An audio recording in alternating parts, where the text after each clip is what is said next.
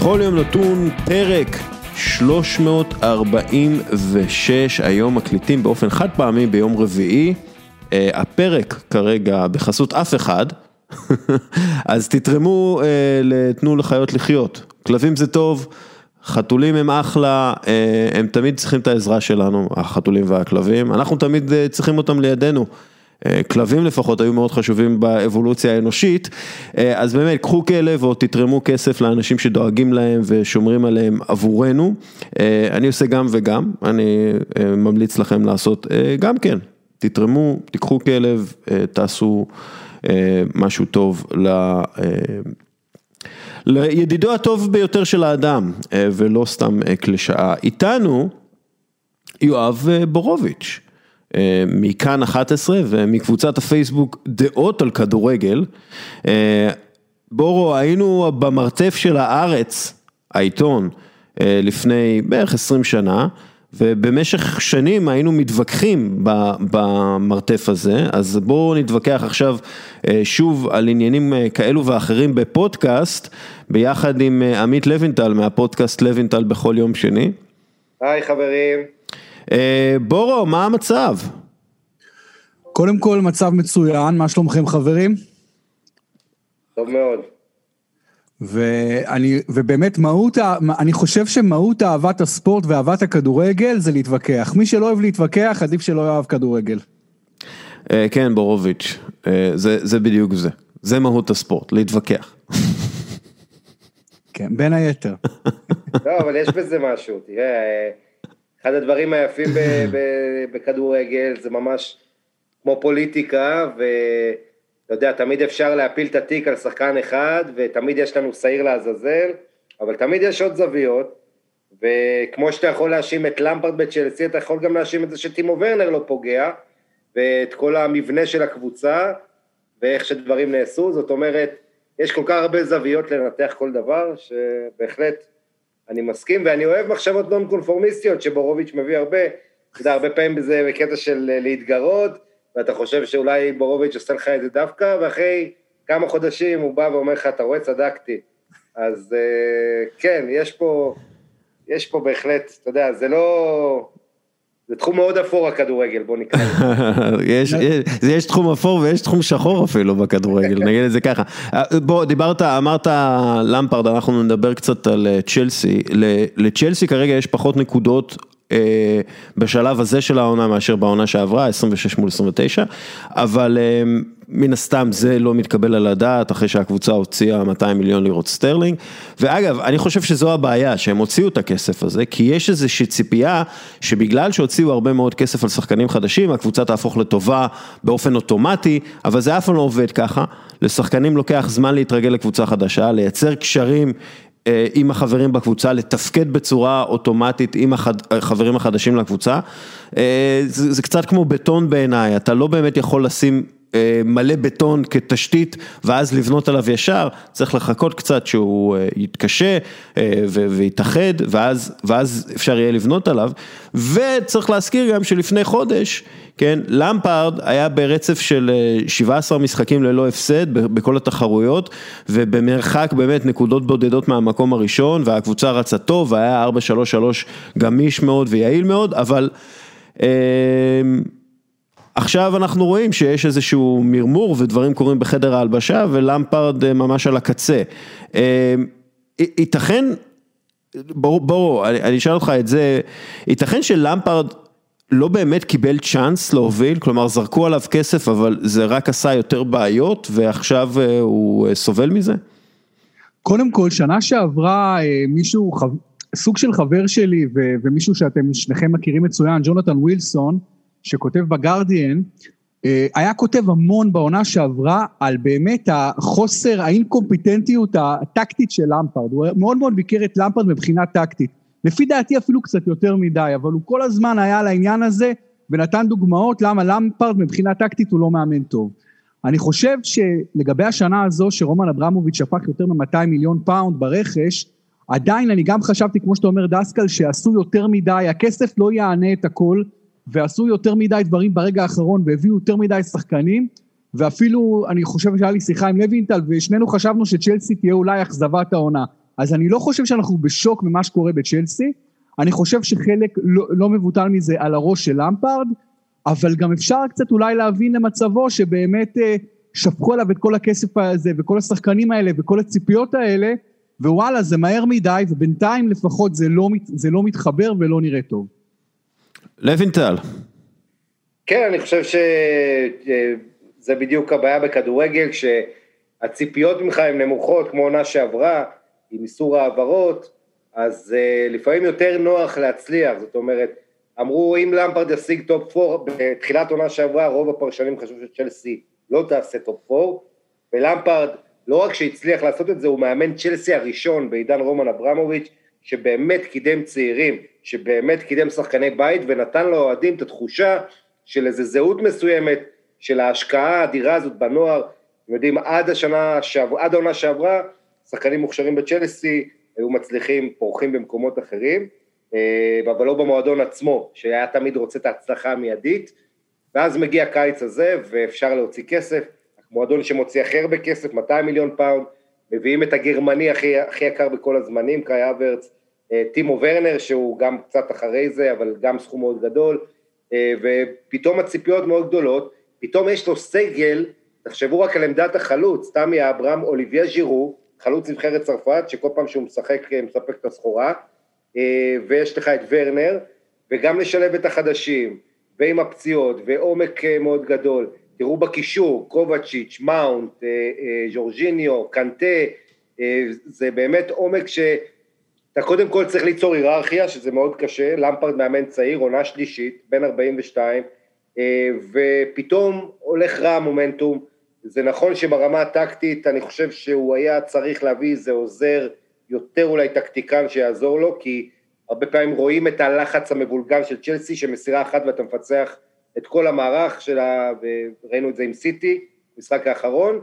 אה, כן, ואני כואב לי עליו, כי אנחנו מדברים פה על על באמת מישהו שהוא סוג של כמו פירלו ביובה, הרי למפרד זה גדול הכובשים של צ'סי, אחד משניים שלושת השחקנים הכי גדולים שהיו למועדון הזה, אה, לפי סקרים שעשו, אז קצת ככה כואב לי, אני מקווה ומאמין שייתנו לו עוד קצת זמן, אה, למרות שזה רומן אברמוביץ', המשחקים הבאים של צ'לסי זה מורקאמפ בגביע, מורקאמפ שלא לא התאמנו שבועיים בגלל ענייני קורונה אצלם, אז הוא צריך לעבור את זה, אחרי זה פולאם, ואז יש משחקים לסטר ווולפס ומשחקים לא קלים, אבל שוב, אני חושב שהקבוצה הזאת צריכה לחבר חזרה מומנטום, כי יש שם באמת איכות אה, אדירה. אה, העניין הוא, זה בעיה של... אה, למפארד כרגע הוא המאמן הגרוע ביותר בהיסטוריה של צ'לסי מבחינת נקודות למשחק, בהיסטוריה של רומן אברמוביץ' בצ'לסי. אבל שוב, זו עונה שעברה שהיו כל הצעירים האלה, זה קצת לא הוגן לשפוט ברור, ברור, אבל, מוריניו וגרנט. אבל אני, אני חושב כמו רומן אברמוביץ' עכשיו, אני מסתכל, אני אומר שפכתי כסף, מה הוא הכי גרוע פתאום, אה, אברהם גרנט אפילו יותר טוב ממנו. אבל אחרי מוריניו הגיע לקבוצה כן. הכי גדולה שהייתה. לא, לא, ברור, זה, אה, הרוב, שוב, רוב הפעמים זה לא אשמת המאמן, אה, ואני חושב שצ'לסי כמועדון, הוא פועל כמועדון, אה, זה מועדון שפועל נכון בהרבה מאוד מקומות, אבל עדיין אין את האורגניות המחברת, מה שנקרא, ש, שמאפיינת מועדונים גדולים באמת. אה, אה, איך אמר סון צו, אסטרטגיה בלי טקטיקה היא הדרך האיטית ביותר לניצחון, וטקטיקה בלי אסטרטגיה היא הרעש לפני ההפסד. כלומר, כש, כשיש לך, אה, כשאתה יודע לאן אתה רוצה להגיע, אז אתה תגיע לשם, ויכול להיות שזה ייקח יותר זמן, אבל כשאתה רק יודע איך לנצח את הקרב הבא ולא מסתכל באופן כללי על, ה, על האסטרטגיה ולאן שאתה רוצה להגיע, אז אתה תפסיד בטווח הארוך. אמ, ו, ובקטע הזה צ'לסי מאוד רועשת, היא, היא עושה הרבה מאוד דברים מצוין. אקדמיה באמת, אחת מהאקדמיות הכי טובות בעולם, בכלל בלי ספק, הם פשוט עושים שם אה, משהו נפלא. אה, אה, רכש, הם יודעים איך לעשות, דיברנו על זה בעבר, הם רוכשים שחקנים טובים, הם רוכשים אותם צעירים יחסית, הם מוכרים לא רע בכלל, הם, הם, הם כבר הופכים לרווחיים מדי פעם גם כן, כל שנה שנייה בערך הם רושמים רווח, רווח נאה או רווח פחות נאה, אבל הם יודעים איך להתנהל גם כעסק, הם אבל כאילו נראה שאין את החיבור הזה, ופרנק למפארד, הוא בעצם המאמן הראשון שמחבר בין האקדמיה המצוינת לקבוצה הראשונה ו, ו, ונותן למועדון הזה מעין אה, אופי כזה של מועדון גדול, הם גם מביאים הרבה שחקנים לשעבר כדי שיעבדו בתוך המועדון, סטייל ביירן מינכן.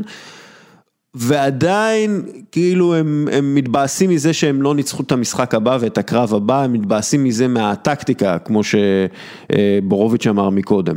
אה, בורוביץ', אם, אם, אם מפטרים, אם, רק, רק שנייה בורוביץ', אם מפטרים את, את למפרד, זה סוג של אה, אובדן דרך נוסף של צ'לסי, לא? אה, כן, קודם כל אני חושב שכן, אם יפטרו אותו עכשיו זה סוג של אובדן דרך, אבל רק על למפרד, משהו שאני חושב שהוא טריוויאלי, אבל עדיין חשוב להיאמר, דיברנו על זה שהקבוצה לא מצליחה בינתיים, במובן הקבוצתי. אבל אני תמיד מסתכל גם על עבודה של מאמן, איך הוא מקדם ומשפר שחקנים כאינדיבידואלים. ואני רואה את השחקנים שהגיעו אליו, כמו ורנר, כמו קאי הוורץ, אה, אה, כמו פוליסיק, והוא פשוט לא משפר אותם בכלל. כל אחד מהשחקנים האלה כביכול תחת למפרד, והם כבר לא מעט זמן כל כך תחת למפרד. ורנר, אל תשכחו, הגיע שנה שעברה, ויתר על, על סוף עונת הצ'מפיון של לייפציג, כבר היה בלונדון, התאמן עם הקבוצה, רצ... ואף אחד מהשחקנים האלה לא השתפר תחת למפרד, אלא להפך, כולם הלכו לאחור, כלומר, הוא לא מצליח לשפר יכולות של שחקנים, וזה דבר שמדאיג אותי כשאני מסתכל על מאמן. הוא לא מצליח, אה, אני חושב שכאילו מייסון מאונט זה הרבה למפרד, אני חושב שהרבה, שוב זה שחקן שהיה בליגה השנייה שנה, אה, לפני שנתיים והיום הוא בנבחרת אנגליה, זה הרבה בזכות למפרד, העבודה שלו, אני חושב שאולי מבחינה הגנתית אין הרבה אה, שחקנים שהשתפרו המון תחת למפרד, אבל אני חושב שרוב ה, השחקנים הצעירים מאוד השתפרו תחת למפרד. אבל זה ההבדל בין לעבוד עם שחקני בית שראו את למפרד בתור אה, אליל מבחינתם, כן, גדלו בצ'לסי, למפרד היה כוכב הקבוצה עד לפני איזה שש-שבע שנים, אה, לבין לעבוד עם כוכבים, עם שחקנים שמגיעים עם תג מחיר גבוה, ובעצם למפרד עכשיו יש לו שני סוגים של לחצים. לחץ אחד זה שחקנים כמו קלומד צונודוי, מייסון מאונט, שחקנים עם כישרון אדיר, שמדברים עליהם כעתיד של אנגליה, שהרשימו קצת בעונה שעברה, חלקם מאונט מאוד, אדסון אודוי נפצע, אבל במידה רבה. אדסון אודוי, אני מזכיר לכם, שחקן שביירן מינכן מאוד רוצה, ואח שלו, הסוכן שלו, אה, איכשהו נשאר במועדון, וכל פעם שהוא משחק הוא מראה פוטנציאל, ואז אתה שואל למה הוא לא משחק יותר. מצד שני, אתה נזכר שיש לך את זייח ואת אברץ, וכל כך הרבה שחקנים בהיררכיה שם עוד לפניו, שזה מאוד קשה. אז יש לך את הלחץ של לתת לשחקנים, זה עונה שעברה, הוא עשה טוב, כמו שאמרנו.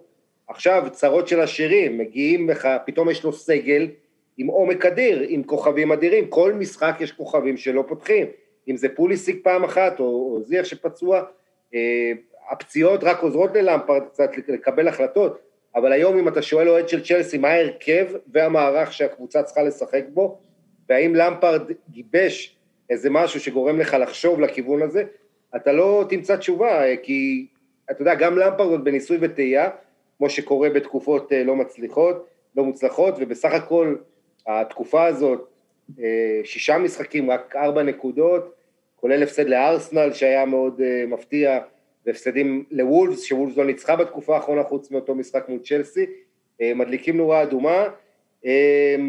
דווקא ההגנה של צ'לסי, יש לך, תיאגו סילבה כן שיפר אותה קצת, זומה פתח את העונה טוב, צ'ילואל מאוד מוסיף, ריס ג'יימס, שחקן נהדר, אבל הוא והספילוקטה עכשיו, ככה, ספילוקטה משחק קצת לאחרונה, בהגנה היה שיפור, גם דיברנו על מנדי שקצת הלך אחורה, השוער שהחליף את קפה, אבל איכשהו קשה לשמור על יציבות, והתנודות האלה, 17 משחקים שהם לא הפסידו ועכשיו פתאום הם מפסידים 4 מ-6, אה, קצת קיצוניות מדי. המזל של צ'לסי, של אמפרדס, שאם זה היה קורה בעונה שעברה, עונה לפניה, הוא כבר היה 20 נקודות מהפסגה, עכשיו עם כל הצפיפות בפרמייר ליג זה רק 7 נקודות, אז זה מייצר איזו אשליה כן. שהם עוד בתמונה, אבל מצד שני, זו צפיפות מאוד מאוד גדולה עם קבוצות כמו אה, לסטר ווילה ועוד ועוד תחרות. תראה, אם, הם עכשיו, אם הוא עכשיו רושם, אה, וזה לא מופרך, שלושה ניצחונות רצופים, אז שוב ידברו על אה, למפרד כמאמן העתיד של נבחרת אנגליה וכולי, זה מה שאני רואה. אתה זוכר מה עם ארטטה לפני חודש ואיך מדברים? כן, בדיוק. לכן לא צריך לפטר אותו, לכן זה מוקדם מדי גם. כן. צ'לסי, לפי מה שאומרים גם כתבים שמסקרים וגם בכלל מה שאומרים בתקשורת, תיתן לפרנק למפרד קצת זמן, אבל יש כבר רשימת יורשים, שאגב, זה הכי מקובל בעולם, טוב מאוד שיש לקבוצות מעקב אחרי מאמנים אחרים, הם, הם צריכים לדעת. בשביל לתפקד אה, כמו מועדון אה, טוב, אתה צריך לדעת מי אתה רוצה שימשיך את הדרך שהתחלת, אה, שוב אנחנו מדברים על סון צו וכולי.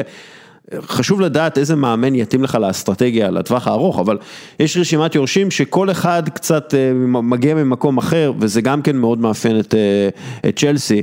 המאמן שמגיע בדרך כלל לא קשור בשום צורה למאמן שעזב, אבל ככה. רשימת היורשים לפי כאילו מה שאומרים הדיווחים זה תומאס טוחל אה, במקום הראשון כ favorite, אה, מקס אלגרי מקום שני, ברנדן רוג'רס ורלף האזנהוטל, אלה הפייבוריטים. אה, מי אתם חושבים שהכי יתאים לצ'לסי הנוכחית ומי הם יכולים להביא? בורו. אה, אז קודם כל, לפני באמת שנכנסים ליורשים, אני חושב שמועדון רציני, שעושה בחירה רצינית במאמן, הוא עושה את זה אחרי שהוא מאמין מאוד במאמן. אני לא חושב שלרוברט קראפט יש רשימת יורשים אפשריים לביל בליצ'יק, או לבעלים של פיטסבורג יש רשימת יורשים למייק טומלין. כי הם מאמינים באנשים האלה והם נותנים להם לרוץ. עכשיו, אם רומן אברמוביץ' הולך לפטר, כבר דיברנו, עונה שעברה של למפרד, העונה הראשונה שלו הייתה לא רעה בכלל. עכשיו יש משבר. עכשיו, אם הוא הולך לפטר אותו בגלל המשבר הזה, אז אני לא מתרשם מזה שיש לו רשימת יורשים אפשריים, כי, כי, זה, כי זה מראה שהוא לא מספיק רציני, כי אם אתה נותן למאמן ואתה מאמין בו, תיתן לו גם להיכשל, אבל ת, תסתכל על הטווח הארוך. עכשיו, אבל אם באמת מסתכלים על מי, אם רומן אברמוביץ' בכל זאת יפטר את למפרד, אז מי הבן אדם שלפי דעתי כדאי לו להביא אותו? אז מהשמות שציינת, לפי דעתי, אני הייתי מביא, מנסה להביא את רלף האזנהוטיל, כי הוא מאמן שאני מאוד מאמין בדרך שלו, באישיות שלו, בהצלחות שלו עד עכשיו, במה שהוא הראה לי גם בלייפציג וגם בסיינטס. זה הייתה הבחירה המועדפת עליי. לוינטל, בצ'לסי יאפשרו למאמן להפסיד 9-0 ו-6-1? אה, תשמע, אזנוטל, אני חושב שהוא מאמן מאוד מרשים. אה, מצליח בפרמייר ליג, שזה יתרון גדול, כי זו ליגה מאוד שונה. להביא עכשיו מאמן שלא היה בפרמייר ליג, כמו אלגרי או טוחל, זה סיכון. אה, אז בהחלט רזנוטל מאמן ש... אתה יודע, הייתי שוקל בכובד ראש, אבל צריך להזכיר את ההתחלה, כמו שהזכרת, ההתחלה הקשה שלו, זאת אומרת, היום הוא מאוד מצליח בזכות הסבלנות של סבלנות שלא בהכרח יש בצ'לסי, אה, וזו שאלה גדולה. אלגרי, עובד על האנגלית שלו כבר כמה, בוא נגיד, שנים, ודיבר על זה שהוא רוצה לעבוד בפרמייר ליג.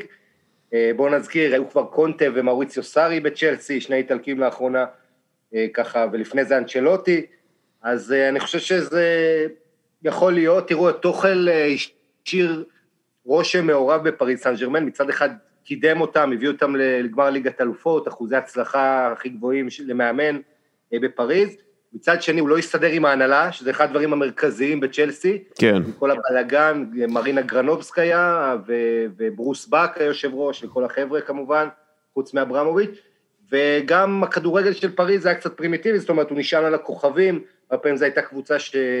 אתה יודע, קחו את הכדור, אה, נאמר בפה ודימריה, והשאר אה, תילחמו בשבילם. אה, אז זו שאלה מעניינת, אני חושב שתיאגו סילבה הוא מנהיג הקבוצה, כמובן הגיע מפריז, והעובדה שתיאגו סילבה שם, אולי אולי אה, עובד לטובת אלגרי, בוא נגיד ככה. אה, את, ככה את, לפחות, אני רוצה להאמין. את, ממה שאני יודע, מהשיחות שלי עם האנשים מסביב, זה שצ'לסי הזהירו מטוחל, כשהוא רצה להחליף את אנטוניו קונטה לפני כמה שנים, אמרו, המקטרגים אמרו על טוחל שקשה מאוד לעבוד איתו, וכמעט כמעט כמו שקשה לעבוד עם אה, ז'וזה מורינו, כלומר אמרו עליו, אה, הורידו אותו. אה, אגב, מבחינה טכנית, מבחינה טקטית, טוחל בעיניי מאמן מבריק, אבל מבחינת הדרישות ומה שהוא דורש מהשחקנים שלו ומההנהלה, הוא הרבה פעמים נכנס לטאקלים, ראינו את זה בפריז, ראינו את זה בדורטמונד. אני כן יודע שפיני זהבי דוחף אותו מאוד מאוד חזק לצ'לסי. פיני זהבי רוצה את טוחל בצ'לסי, ולפיני זהבי עדיין יש סיי משמעותי בתוך צ'לסי בגלל רומן אברמוביץ'. מצד שני, יש גם את פטר צ'ך. ואנחנו לא יודעים בדיוק מה התפקיד שלו, אבל אני די בטוח שפטר צ'ך לא רוצה להיפטר ככה במהירות מפרנק למפרט, והוא כן רוצה טיפה יותר סבלנות. יהיה מעניין לראות מי מחליטים שיחליף את למפרט, כי זה, כי, כי אולי האוהדים של צ'לסי קצת חלוקים בעניין, בעניינו של למפרט כמאמן, אבל אם אתה מפטר את למפרט, זה קצת כמו להרוג את במבי. כן. או להרוג את אימא של במבי, או אימא של מאונט, להרוג את בילי גילמור, אבל זה, זה, זה יהיה בעייתי מאוד להביא מאמן לא מתאים לסיטואציה הזאת, כלומר המאמן הבא יצטרך לקחת את הקבוצה ולרוץ איתה כמה שיותר מהר על ההתחלה, ואם הוא לא יצליח לעשות את זה, יכול מאוד להיות שזה יהיה בעיה לטווח הארוך. אגב, שם נוסף שמאוד רוצים בצ'לסי זה יוליאן נגלסמן, אבל הוא לא יעזוב עד סוף העונה. ופה זה גם שאלה, אם אתה מוכן, אה, כמו מקרים אחרים, להגיד, בסדר, העונה אולי לא הולך לי כל כך טוב, אבל אני עם למפרד עד הסוף, ואז אני אביא מאמן כבר לעונה הבאה, כי הרבה פעמים להחתים מאמן באמצע העונה, זה מצד אחד נותן לך יתרון לעונה הבאה, מצד שני בצ'לסי חושבים על הטווח הקצר, וכמה תוצאות לא טובות, ואתה יודע, המאמן כבר בבעיה. לכן, אם אתה באמת רוצה כמו שאגב, אה, לייפציג עשו עם נגלסמן, שכבר סיכמו איתו אה, יותר מחצי שנה מראש, כשהוא היה באופנהיים, אז גם כאן, אתה יודע, אם אתה רוצה אולי לבנות בגדול קדימה אה, על נגלסמן, אז אולי שווה לחכות לקיץ, זה גם כדאי לחשוב על זה. אני חושב, חברים, גם ש... אני חושב שבכל זאת יש יחסי קרבה וסוג של יחסים מיוחדים בין אברמוביץ' ללמפרד, ואם לא, אז אולי למפרד כבר היה מפוטר בנקודת זמן הזו. אז נכון שאם למפרד מפסיד את המשחק שניים הקרובים שלו, וואלה, הוא מאוד מאוד קרוב לפיטורין, כי אנחנו מכירים את הדמויות הפועלות, אבל עדיין אני חושב שאברמוביץ' נותן לו, ייתן לו יותר חבל, ואני לפחות מקווה בשביל צ'לסי, בשביל אוהדיה ו- וגם בשביל למפרד, שהוא באמת יקבל את ההזדמנות לפחות עד סוף העונה הזו. אני מקווה שאנחנו מדברים פה על משהו ש- שלא יקרה. והוא, איפה אתם רואים את למפרד, אם נגיד צ'לסי מפטרת אותו? זה מהשחקנים ש...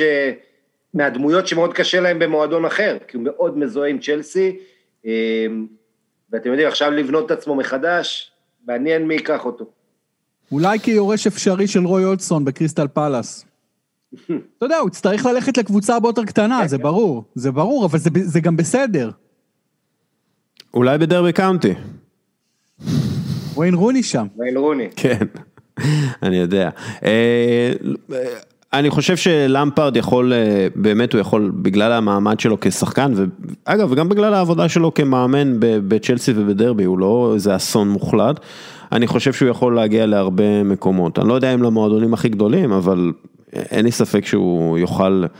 אה, סתם בווסטאם, אה, גם כן לעשות, לעשות את זה, אני לא רואה סיבה שלא. אבל... אבל אני רוצה לשאול אתכם רק שאלה טקטית אחת, באמת המחשבה שלכם, כי ג'ונתן ווילסון, מה שהוא כל הזמן כותב, זה שלמפרד בהגנה, הקבוצות שלו משחקות כדורגל מופקר, כדורגל לא חכם, והוא אומר, אני לא מבין איך שחקן שהיה כל כך חכם כשחקן, אה, טקטית, הוא כל כך אה, מופקר כמאמן. אתם, אתם חושבים שזה נכון? איך שצ'לסי באמת, אה, מבחינת ההגנה של צ'לסי והסגנון משחק שלה? שאלה טובה, תראה, אני חושב שיש לפעמים איזה חוסר ארגון שם, כן.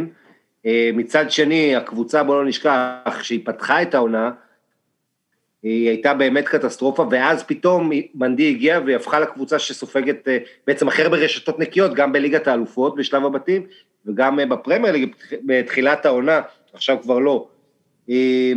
אני חושב שמה שבעיקר מאכזב זה, אתה יודע, פתאום כשיש איזה רגעים רעים, איזה אתגרים, אז אתה יודע, צריך לעצור את הסחף, לדעת איך אתה מאזן את הקבוצה, ופה הוא לא, לא מצליח לשמור על בלנס.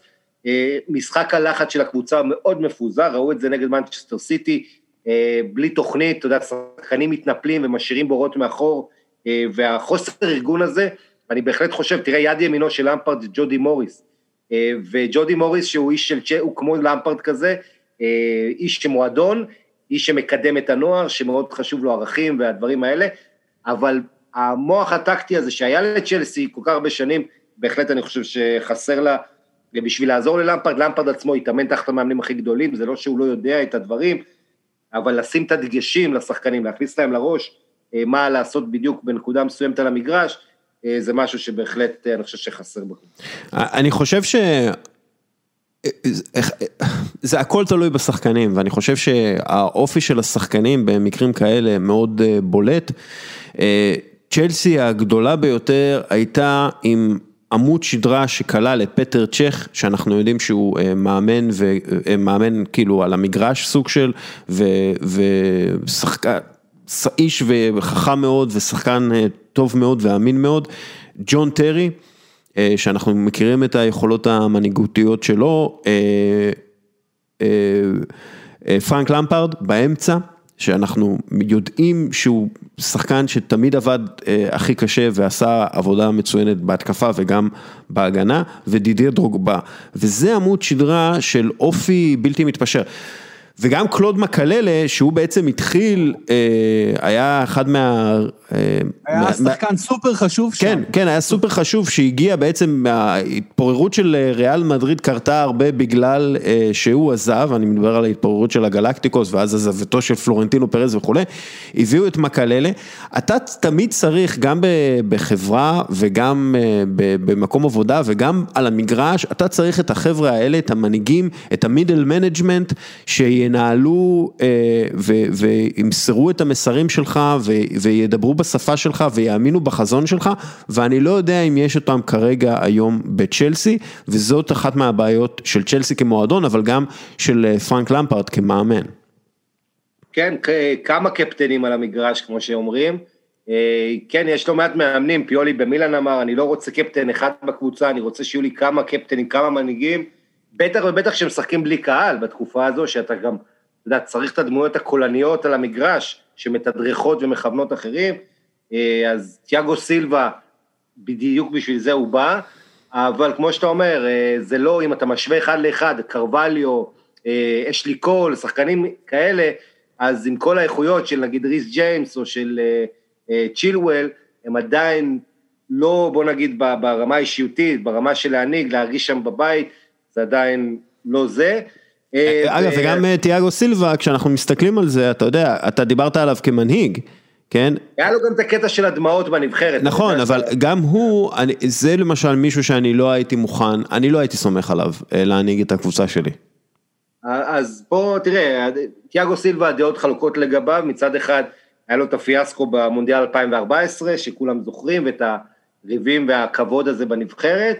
מצד שני, אפשר לקחת את מה שיש לו, במילאן ובאיטליה מאוד מעריכים אותו כאחד הבלמים הגדולים של הדור האחרון, ובפריז, והמנהיגות. אבל אתה יכול להגיד, איתו, כן, הקבוצה לא בדיוק הגיעה רחוק בליגת האלופות עד העונה שעברה, שמרקיניוס קצת יותר נהיה בעל בית. בכל מקרה, דרוגבה זה דוגמה נהדרת, כי אתה יודע, דרוגבה היה החלוץ.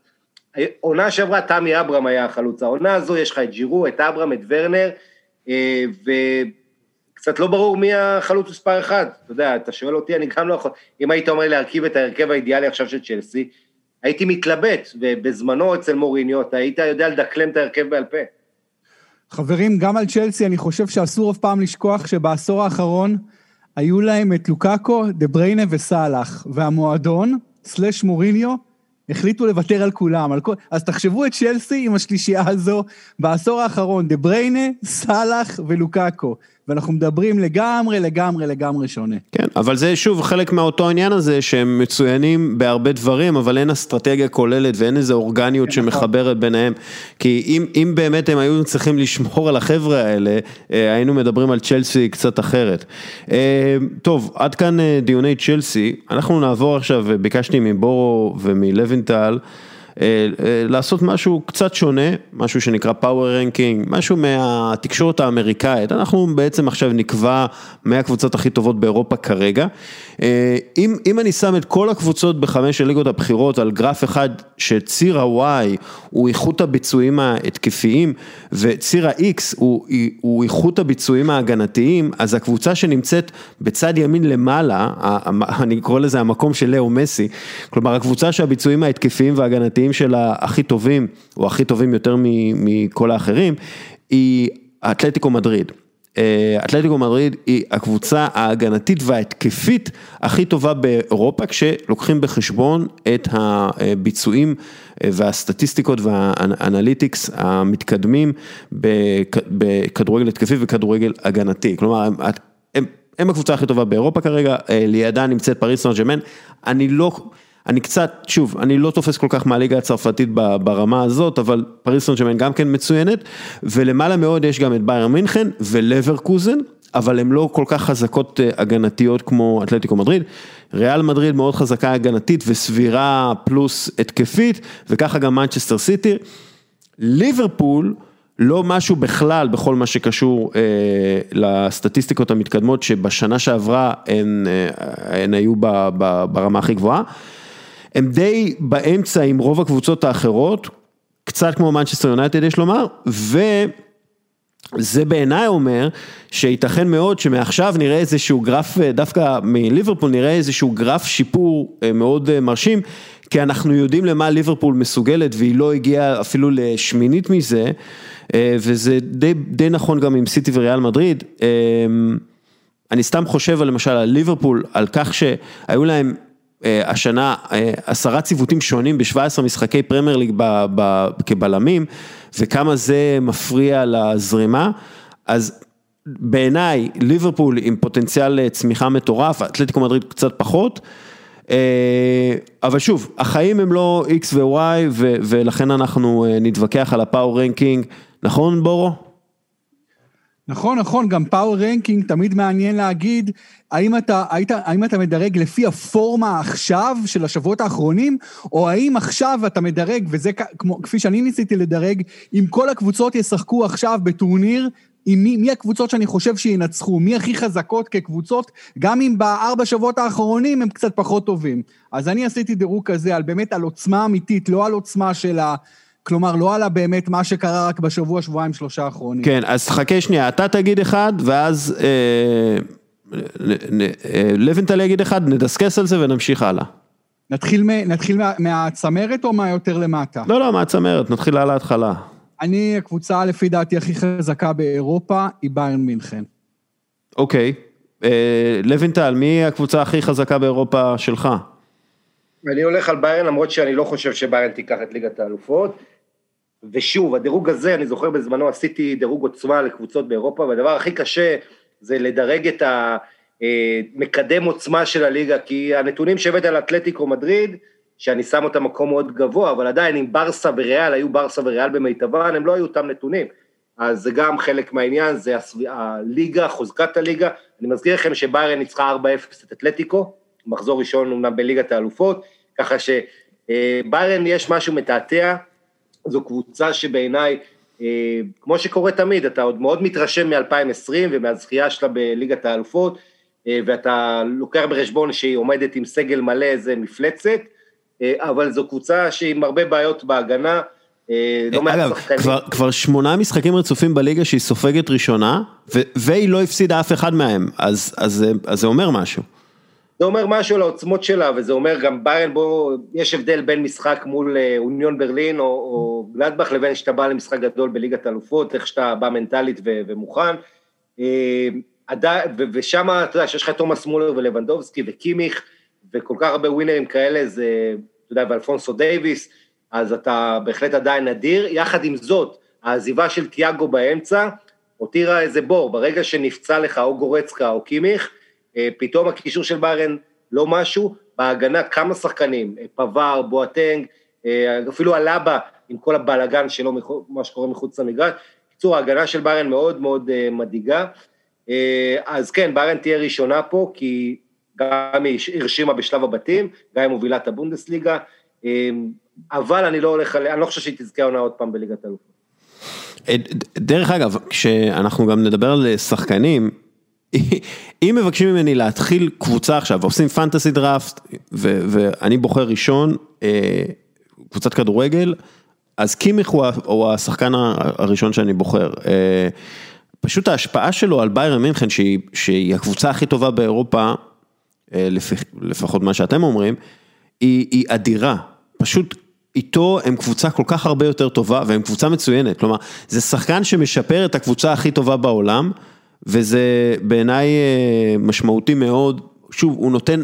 הוא נותן הכל, גם בהגנה הוא סוגר כמו שצריך וגם בהתקפה הוא מייצר דברים, הוא, הוא לוחץ מצוין, הוא, הוא, הוא, הוא חוטף כדורים, הוא לוקח כדורים, מחזיר כדורים, מוסר כדורים, מייצר הזדמנויות הפקעה ו, ו, ו, ומייצר בעיטות לשער, באמת השחקן הכי טוב בעולם כרגע, אם צריך לשפוט אך ורק על סטטיסטיקות, אז, אז אז הוא הוא, הוא, הוא זה, זה פשוט שחקן שמנצח משחקים ואני הייתי בוחר אותו. אוקיי, מקום שני,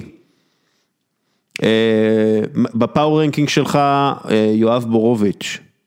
אני חושב שאתם תופתעו מהבחירה שלי, אני מתאר לעצמי שלא תסכימו איתה, אבל אם אני מסתכל על עוצמה אמיתית של קבוצה, במקום השני אני עדיין שם את ליברפול, למרות ששלושה משחקים רצופים באנגליה לא מנצחת.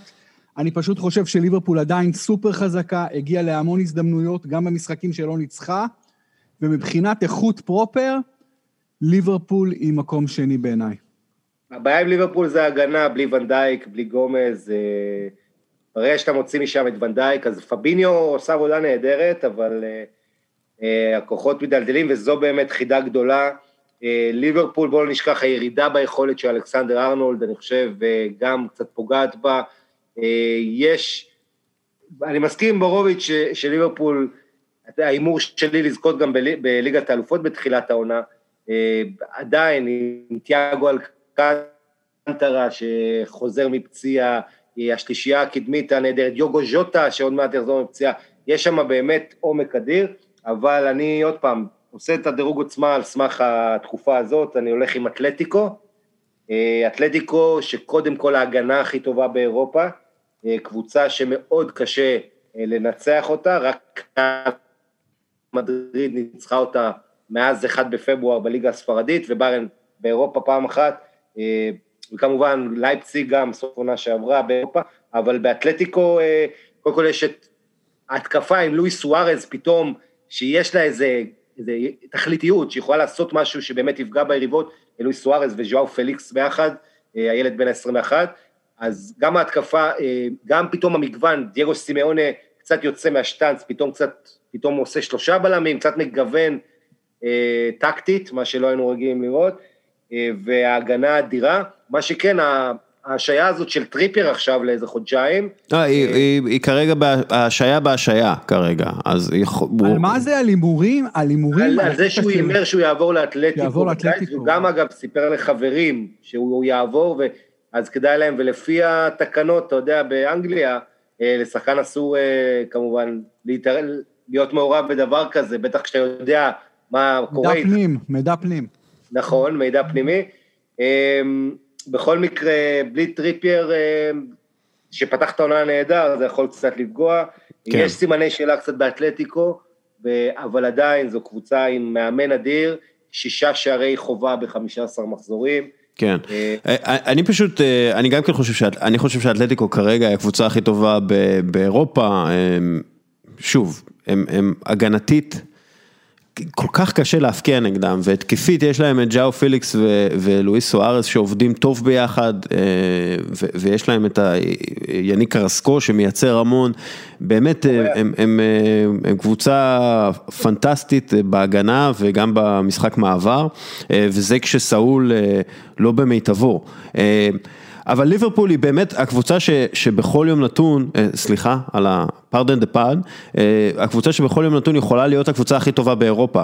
עם פציעות, בלי פציעות, זה לא משנה, הם יכולים לתת לך משחק ולנצח 5-0 כל קבוצה באירופה. ו...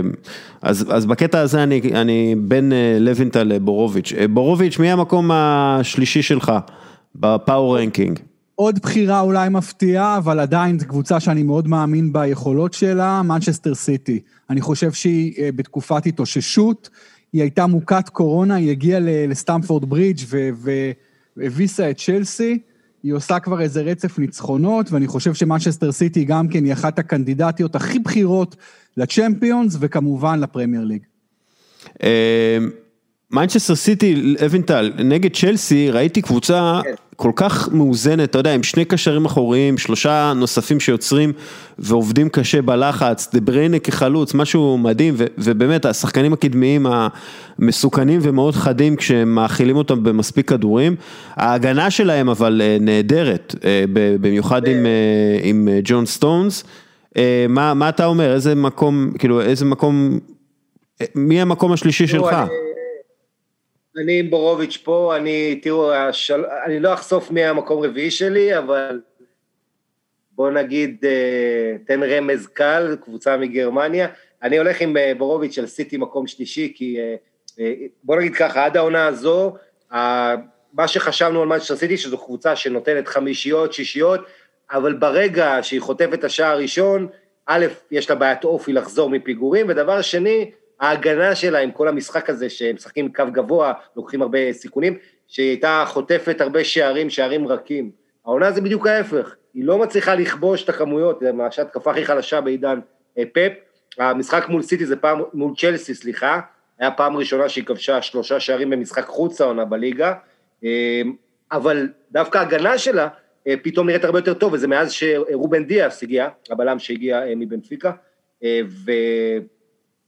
וסיטי, אה, כמו שהזכרת, ג'ון סטונס, גם נתונים הגנתיים נהדרים, פתאום סיטי מוצאת איזון, ודווקא הנקודת תורפה שלה זה עמדת החלוץ המרכזי.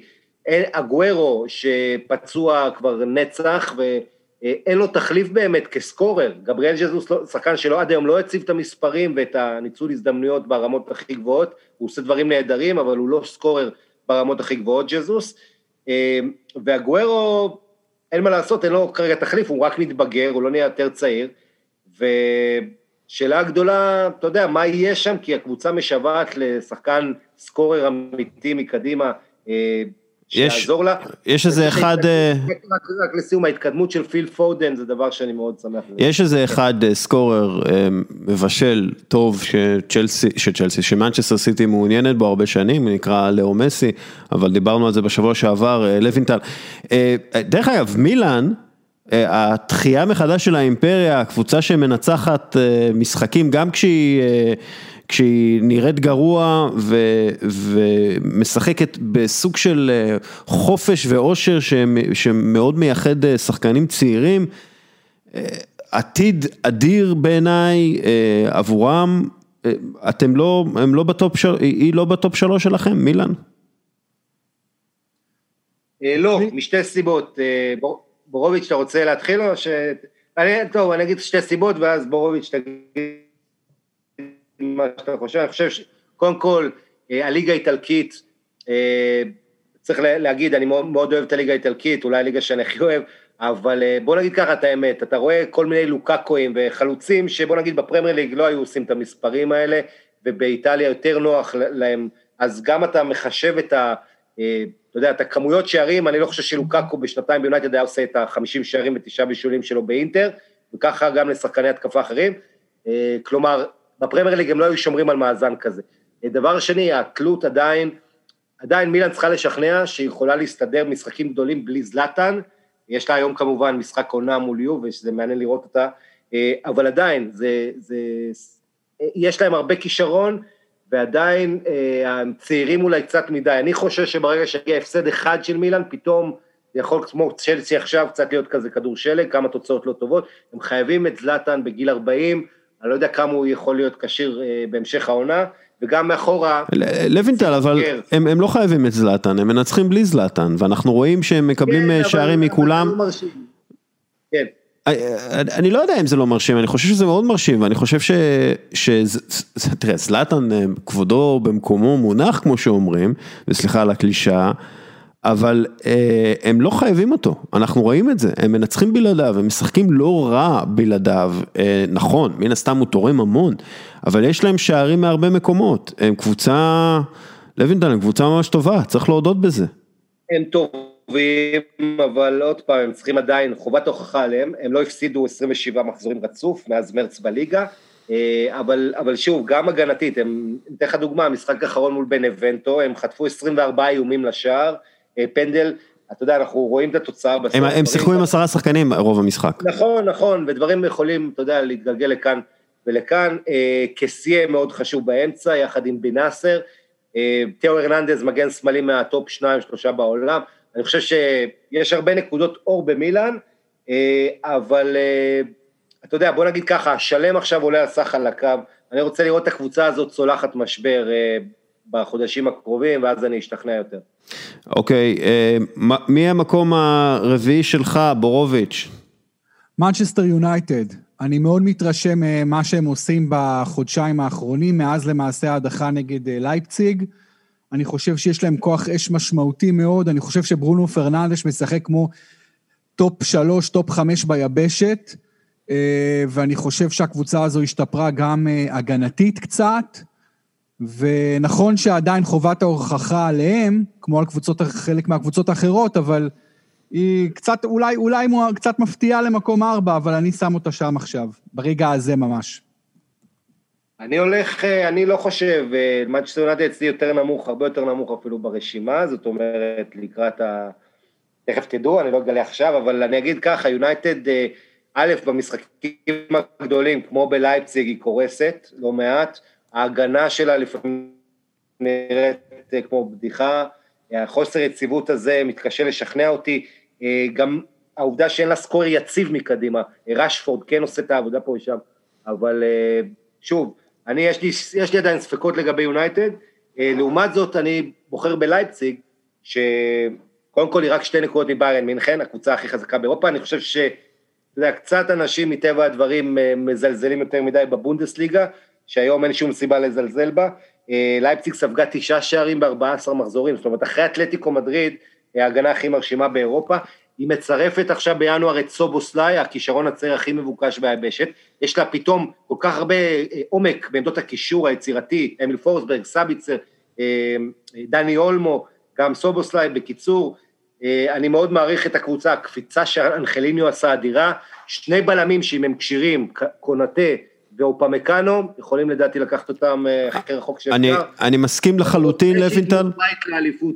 אה, לוינטל, אני מסכים איתך לחלוטין, אני חושב שלייפציג, כשאתה מסתכל, אגב, כשאתה מסתכל על הפרש שערים צפוי פר 90 דקות העונה, בליגות הבכירות, לייפציג ראשונה. אה, היא באמת קבוצה מצוינת. אה, יובנטוס שנייה בזה, אבל זה, אה, זה קצת מוריד מה... הנתון. מהערך של הנתון, אבל לייפציג עושה הרבה דברים נכון, רואים את זה, כלומר ה-i-טסט הוא מצוין, באמת קבוצה חזקה מאוד. בורוביץ', מי יהיה מקום חמישי שלך? רק לייפציג לא ספגה מאז השלוש-שתיים שהיא ניצחה את מנצ'סטר יונייטד, וגם אז היו שערים מאוחרים של יונייטד. כן. ונגלזמן, דרך אגב, ונגלזמן מוכיח שהוא באמת אה, מאמן על, כאילו זה לא, זה, זה פשוט מדהים הבחורצ'יק הזה. בהחלט. כן, וכל המעטפת, עוד פעם, זה, זה גם, ה, אתה יודע, המועדון הזה שבשילוב עם רדבול וכל מה שקורה שם, כן. אה, כל הזמן מביאים עוד שחקנים, ג'וסטין קלייברט שגם מצטרף, אה, אתה יודע, יש שם באמת יופי של... אה, מאץ הומלס אמר, לא כולם בדורטמונד ירצו לשמוע את זה. אה, אה, הומלס אמר, לא כולם בדורטמונד תרצו לשמוע את זה, אבל אני מעריץ את מה שקורה בארבי לייפציג בכל מה שקשור לספורט, איך שהמועדון התפתח. ונכון, אנחנו דיברנו הרבה פעמים על לייפציג, וכמה שאנחנו לא... בדעה הכללית אה, של אה, הגרמנים עליה, אה, שזה, שהיא נוראית לספורט וזה נורא ואיום ו-50 פלוס אחד וכל הדברים האלה, לייפציג עושה דברים ספורטיביים פשוט אדירים ו, ואפילו מאץ הומלס מסכים איתנו, לוינטל. זה מועדון שקיים 11 שנה, בלי בסיס אוהדים גדול, אז לא יהיה לו את היחסי ציבור שיש ליונייטד או אחרות בדירוגים כאלה, אבל אם אתה שופט מקצועית, אז אתה חייב להעריך אותם איפה שהם, ורק אני אזכיר, הם היו בחצי גמר ליגת האלופות. זאת אומרת, זה, הם לא רק הגיעו לטופ, החוכמה היותר גדולה זה להישאר שם, והם נראים ששומרים על יציבות. לעלות מבית עם פריז ועם יונייטד, כמו שהם עשו, היה מאוד מאוד מרשים. במיוחד שזוכרים את התבוסה ההיא שהם קיבלו באולט ראפורד, ה-5-0, שהיה יוצא דופן, וקצת, מי שראה את המשחק, זה היה סוג של נסיבות, זאת אומרת, זה היה מאוד מוזר התוצאה היא, אבל עדיין נגלסמן מאמן אדיר, ויש לו סגל, באמת באמת סגל נהדר. יאללה, בורוביץ'. מקום חמישי אני שם את אתלטיקו מדריד, אבל אני מוכרח להודות שהייתה לי דילמה מסוימת, בהתחלה אפילו אולי רציתי לשים על, על בסיס של quality proper את פריס סן ג'רמן, כי אם עכשיו יש משחק אתלטיקו מדריד נגד פריס סן ג'רמן, אני לא בטוח שאני מהמר על אתלטיקו, אבל אני חייב לתת לה את הרספקט, כי היא באמת עושה בינתיים עונה פנטסטית. עדיין הייתי רוצה להזכיר את ההפסד שלה בדרבי, שריאל באה לא בפורמה וניצחה אותה 2-0. כמובן את התבוסה שדסקל דיבר עליה בשלב הראשון של הצ'מפיונס, 4-0 לביירן, אבל עדיין אני חושב שאתלטיקו 5. ופריס סן ג'רמן 6. בורוביץ', זה ששמת את מנצ'סטר יונייטד לפני אתלטיקו מדריד, אגב, גם זה ששמת את מנצ'סטר סיטי לפני אתלטיקו מדריד, בעיניי זה ביזיון, אבל בסדר, אתה יודע, על זה אנחנו נתווכח, על זה אנחנו מתווכחים. לוינטל, מי מקום חמישי שלך? אצלי זה ליברפול, שעד עכשיו, כמו שראיתם, הקליטה השתפרה אצלי, תגיד. באופן כללי, הקליטה שלך סבבה, אבל תפסיק לזוז. בסדר, לא, אני מחפש את הנקודה, אתה מכיר את זה, זה כמו בסקס, לא משנה. מנצ'סטר סיטי... הסקס שלנו שונה קצת, אבל הנקודה בערך באותו מקום, פחות או יותר. איי, איי. איי. טוב, תשמעו, ליברפול, אני הורדתי אותם עד לשם, אבל יש גבול כמה אפשר להוריד את הקבוצה הכי מפחידה, אני חושב. בוא נגיד שאין קבוצה שמפחיד להתמודד מולה כמו ליברפול, בגלל הסגנון של קלופ, הרוק כבד הזה, ההתנפלות הזו, ומי כמונו אוהדי ארסנל גם חווינו את זה על בשרנו, המכונה הזו עם הלחץ הנפלא, עם ה... אתם יודעים, ליברפול, ש... שהיא מפעילה את הלחץ של היריבות אחרי 2.8 שניות כבר מאבדות את הכדור. נתונים באמת מפחידים שיש למעט קבוצות באירופה, ועם שילוב של ההתקפה באמת המשוכללת הזאת, עם אנדרסון הוותיק, עם מילנר הבלתי נגמר, וכל האיזון הזה, אז עדיין אני שם את ליברפול, למרות שכמו שאמרתי, אם ונדייק היה כשיר, היא הייתה אצלי מספר אחת. אני חושב דרך אגב שהם הולכים להשתפר מעכשיו, ההפסד הזה לסרפמפטון והמופע האימים של טרנט אלכסנדר ארנולד נתן את הסתירה, שהם היו צריכים בעיניי, ואני חושב לאור ההיסטוריה של יורגן קלופ, אנחנו נראה פתאום קבוצה הרבה יותר טובה והרבה יותר יציבה. אם, שוב, אם לא ייתקלו בקורונה ובפציעות נוספות שיגמרו את העונה לשחקנים, אז אני חושב שהם יכולים to go only up, והם במקום הראשון בליגה האנגלית, אז כאילו זה לא שהם, זה לא שהם כל כך down, כן? הם כבר לא ראשונים, בוא נגיד. יונייטד למעשה ראשונים עכשיו. יונייטד וגם סיטי, אם הם מנצחים את המשחקים החסרים, אנחנו לא יודעים. אבל הם כרגע ראשונים, ובוא, העונה, העונה אנחנו לא יודעים אם קבוצות ינצחו את המשחק, אי אפשר להניח שהקבוצות ינצחו את המשחק החסר. אני אומר... אני יכול, אני יכול רק מילה על ליברפול? כן. אני עדיין, פשוט מילה. אני עדיין הייתי רוצה שאנשים ישימו לב שבכל משחק, לא משנה אם הוא טוב, אם הוא רע, אם הוא בינוני, מוחמד סאלח שווה לא שער אחד, אלא שני שערים. בכל משחק. עכשיו, אני עוקב אחר ליברפול בצורה קרובה 40 שנה, וראיתי את כל הגדולים של ה-40 שנה האחרונות, ואני לא חושב שראיתי בליברפול שחקן יותר גדול ממוחמד סאלח, בלתי יאמן. כן, אני, אני מסכים, אני חושב שסאלח הוא underrated עדיין, איכשהו... אה, מה עם רוני רוזנטל? בטופ, בטופ. אני מזכיר לכם שנה שעברה, מי שקיבל את המחמאות היה סדיו מנה בהתקפה, בעיקר, וסאלח איכשהו כבר לוקחים כמובן מאליו את היכולת... כי הוא כל כך טוב, אז לוקחים אותו בדיוק, כמובן מאליו. בדיוק, אני חושב שאתה יודע, שמאליים, רק מסי יותר טוב אולי מסאלח בעולם.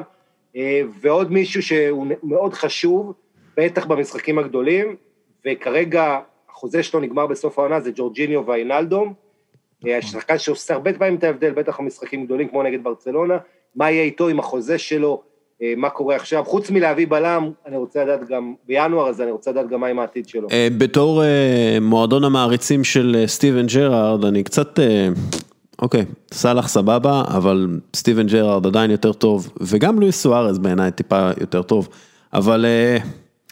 מה שאתם רוצים, סאלח, שיהיה. אה, זה שאלה, דסקל, זה שאלה, ג'רארד הוא בהחלט קנדידט וסוארז הוא בהחלט קנדידט, אני לא אומר שזה clear cut, אבל באמת... אתה אמרת עכשיו שזה clear cut. לא, אמרתי, לא, לא, אני אומר, מה זה, אני אומר שאם אני חייב לדרג, אני שם את סאלח ראשון, אבל יש פה, יש פה ויכוח, הוויכוח, מישהו יגיד לי ג'רארד, אני לא יכול לשלול אותו להגיד לו מפגר, ממש לא, ג'רארד הוא לגיטימי בדיון הזה, וגם קני דלגליש הוא לגיטימי בדיון הזה, ו, ואתה יודע, ו, ו, וגם אפילו סוארז במובן מסוים, אבל כן, בעיניי סאלח הוא כנראה הכי גדול שראיתי בליברפול, כנראה.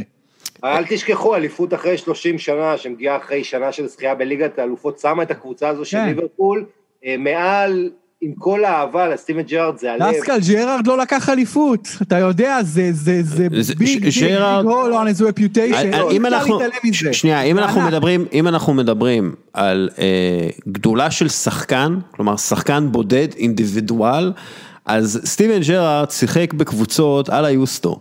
כן, והוא עדיין לקח את הקבוצות האל היוסטון האלה לפסגה של הכדורגל האנגלי ולפסגה של הכדורגל האירופי. 2005, אה, אתם זוכרים? כן, כן, אה, אז, אז, אתה יודע, אני, אני, אני חושב שלמשל סטיבן ג'רארד היה, היה לו למרות הדברים שאומרים עליו, אני חושב שכן הייתה לו בעיה מנהיגותית כלשהי, ויכול מאוד להיות שלא היה מספיק סביבו אה, מנהיגים אה, מספיק חזקים, אנחנו דיברנו על ה middle management שצריך בקבוצות, אני לא חושב שאף פעם היה כאלה, אולי צ'אבי אלונסו פה, חאבייר מסצ'ראנו שם, אבל לא היה לו את השחקנים האלה. אבל, אה, אבל מבחינה אינדיבידואלית זה שחקן שהיה יכול לנצח לך משחקים כאילו אם הוא מחליט, זה שחקן פנטסטי ונהדר ו, ויותר טוב מסאלח בעיניי. בעמדה, ודווקא אני אוסיף, בעמדה שמביאה איזון לקבוצה, הוא עשה הגנה לא פחות נכון, מהתקפה, נכון. אה, הוא היה מנהיג, הוא היה שחקן בית, דמות, פוסטר של המועדון, שמה לעשות מוחמד סאלח אה, זה לא אותו סיפור בכלל.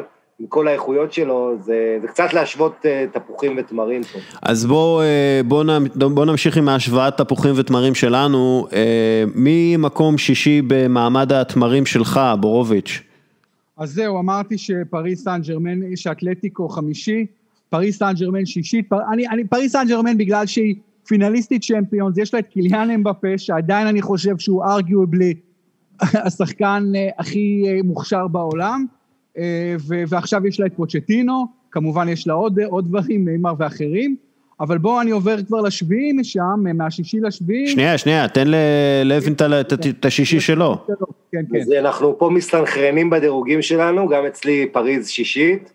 אה, תראה, פריז לא יותר גבוה בגלל שקודם כל היא פתחה את העונה לא טוב בצרפת, ליל וליון כרגע מעליה, אה, בגלל שגם באירופה היא ג'עג'עה ככה והייתה צריכה בסוף להביא את הכל במחזורים האחרונים, נצח את לייפציג בקושי ואת יונייטד בחוץ, אה, אבל עדיין, כמו שבורו אמר, יש לך את אמבפה ואת נאמר, ויש לך בעיקר את פוצ'טינו שבא עכשיו ושם קצת את כל העניין הזה של הדירוג שלה כלא ידוע.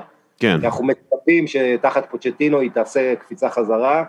אמ, אה, מה זה קפיצה חזרה, אתה יודע, הם היו טובים מאוד תחת אה, תומאס לוחל, העונה קצת התחילה בגמגום, אבל הם, הם סיימו את העונה ומיד התחילו אותה, אז כאילו אני לא, קצת קשה לשפוט, אה, קצת קשה לשפוט את תחילת העונה הזאת, והם עדיין מן הסתם בתמונת האליפות ובתמונת הזכייה בליגת האלופות. אבל אם אתה לוקח שם, אחד כמו נאמר, רואים בפה, אובראט, יש שם כמה שחקנים בקבוצה הזו, שכשהם לא משחקים הרמה של הקבוצה יורדת, כי זה, אתה יודע, זה די מתבקש, כן. אבל אה, ראינו את זה בולט מאוד העונה. טוב, אה, מקום שביעי. ריאל מדריד. כן, גם. גם אצלי ריאל מדריד, אה, ריאל מדריד עדיין אחת ההגנות הטובות באירופה, בטח אם תחשבו על זה, רמוס ורן, קרבחל ומנדי, זה רביעיית הגנה שגם, לא רק שהיא קבוצת הגנה טובה, היא קבוצה שבמשחקים הגדולים, כל פעם שזידן עם הגב לקיר, היא עושה את העבודה, היא מנצחת את אתלטיקו, את סביליה, את ברצלונה, אה, בליגת האלופות כשהיא הייתה צריכה, מביאה תוצאות, השלישיית קישור הזאת, קזמירו, מודריץ', קרוס, אה, וכמובן ולוורדה שגם כן נמצא שם. אה, הבעיה של ריאל מדריד, כל משחק, כל משחק, אתה מרגיש שאם היה לה את קריסטיאנו רונלדו, היא הייתה מקום ראשון כן. בדירוג. אגב, לוינטל, מה קורה עם סרחר רמוס, ומה קורה עם דוד אלבה, ומה, אנחנו נקבל את ז'יל קונדה או פאו תורס בריאל, מה, מה קורה, מה...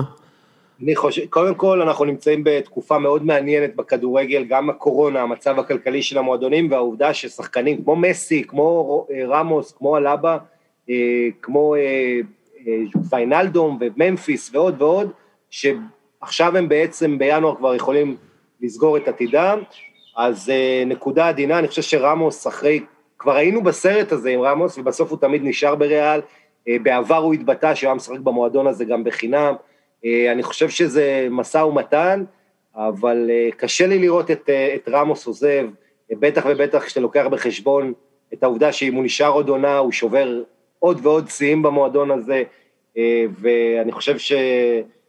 תראה, היה סקר, אני אגיד לך משהו, היה סקר מאוד מעניין, עם 50 אלף הצבעות במרקה, באתר של המרקה, ו-62 אחוז אמרו שריאל מדריד צריכה לעשות מה שטוב לה. רק 38 אמרו שצריך כל מה שרמוס רוצה. זאת אומרת, אה, בריאל אף אחד לא יותר גדול מהמועדון, ועדיין האליפות האחרונה הייתה על, רמוס, כמובן בן זמה וקזמירו וקורטואה גם, אבל קודם כל המנהיגות של רמוס, ההגנה שלו, אה, הפנדליסט שהוא, הווינריות הזו, רמוס כשהוא לא משחק ראינו את ריאל עוברת, אה, ויש לה נתונים איומים בליגת האלופות בלי רמוס, ראינו אותה כמה קשה לה בלעדיו, אה, וכמה קשה לוורן להיות מנהיג ההגנה. יחד עם זאת, כמו שאמרת, כבר חושבים על ז'ול קונדה, חושבים על פאו טורס, עוד שחקני הגנה עתידיים להביא למועדון. אבל אני חושב שרמוס יישאר בזה, אני רוצה להאמין גם שהוא יישאר. אבל גם אני חושב שתמיד כשמדברים על העוצמה של ריאל, חייבים לדבר על שני הצרפתים הגלוריוסים שלה, החלוץ בן זמה והמאמן זידן, אני חושב שלא משנה מה הם יעשו, תמיד, תמיד, תמיד, בוודאי בן זמה יהיה סוג של underrated. אני מבחינתי, אני, אני מת על השחקן הזה, הוא פשוט אחד הגדולים ביותר. אה, כן, אני... בן זמה נהדר, אבל עדיין זה לא רונלדו, ואתה יודע... לא, אף אחד לא רונלדו. הוא קורבן של, של רונלדו, אחרת היינו מדברים עליו אחרת. אה, הוא גם היה נהדר ליד רונלדו, אבל, אתה יודע, נכון, אפילו לא כסקורר. כשהוא מנהיג, אז יש לו... עוד פעם, הבעיה של בן זמה גם זה שלידו אין אף סקורר, לא רודריגו. אה, אסנסיו עכשיו נכנס לכושר, שזה חשוב, אבל אף אחד שם הוא לא סקורר טבעי, אה, ובטח לא הברזילאים הצעירים, שמאוד לא מפוזרים, בוא נגיד, מול השאר. אני חושב שהם צריכים לשחק עם...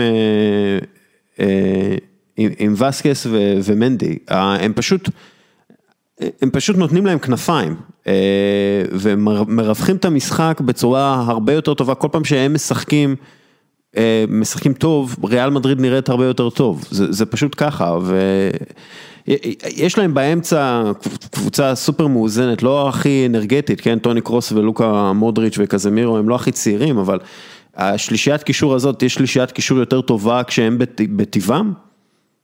אין. אה, כרגע, אקטיביים. כן. אני מדבר על עולם הכדורגל בכלל, באופן כללי, מודריץ', קרוס וקזמירו אה, כשלישיית קישור, אין, אין אה, יותר טובים מהם כשהם במיטבם, העניין הוא שהם לא תמיד יכולים להגיע למאה אחוז כדי להיות הכי טובים, אבל ריאל מדריד בעיניי היא קבוצה מצוינת ש, שאני לא אתפלא אם יזכו גם בליגת האלופות. כן, ופעם ראשונה שהם שיחקו ביחד השלישייה הזאת, זה היה עוד בימי רפה בניטז נגד אתלטיקו מדריד בדרבי, קסמירו קרוס ומודריץ', אז הם גם מכירים אחד את השני. אה, החיסרון היחיד זה שקרוס ומודריץ' אולי כבר אין להם הכי הרבה רגליים לרוץ אחורה, אבל מודריץ', העונה הזו הוא כעוף החול בגיל 35, אה, נראה נהדר. one, אה, one last uh, run, מה שאני אני חושב שיהיה להם נכון. אנרגיות, העונה, יהיה להם אנרגיות כמו שלצ'לסי היה, כשהם זכו בגביע האירופאי ב-2012, שזה היה כאילו למפארד וג'ון טרי ודרוגבה ברגליים האחרונות שלהם, אה, זוכים בגביע שהם לא זכו בו. אני חושב שקרוס, מודריץ' וקזמירו יכולים, קזמירו, רמוס, בנזמה אולי, יכולים לראות את העונה הזאת כסוג של הזדמנות אחרונה, בטח אם רמוס מחליט לעזוב. טוב. הבעיה זה העומס על מודריץ', אתה יודע שמודריץ' מספק המון דקות עד עכשיו, ובעונה כזאת שזה היא דחוסה יותר, היא שמונה חודשים במקום תשעה, איך מודריץ', איך זה ישפיע על הרגליים שלו לקראת המשך העונה. למאני טיים, ובכלל איך שחקנים הוותיקים שם יעמדו על הרגליים, שאלה טובה. אה, טוב, מקום שמיני, בורו. אה, יובנטוס, בגלל קריסטיאנו רונלדו. אה, שנייה, שנייה, שנייה, שנייה, שנייה. יובנ... אינטר, איפה? מילאן, איפה? זהו, אז זהו, מילאן ואינטר ממש ככה על סף ה top 10 שלי, אבל אולי מילאן נכנסת, אבל אני חושב שיובה, אי אפשר לשלול אותה, אתה יודע, זו קבוצה עדיין שאני לא... בגלל קריסטיאנו רונלדו, אני חושב שהיא חייבת להיות uh, ב top 10, אבל אני מסכים שאפשר לטעון שזו מילאן, אפשר לטעון שזו אינטר. אני שמתי, אתה יודע, במילימטר אני שם את יובנטוס מעל עדיין.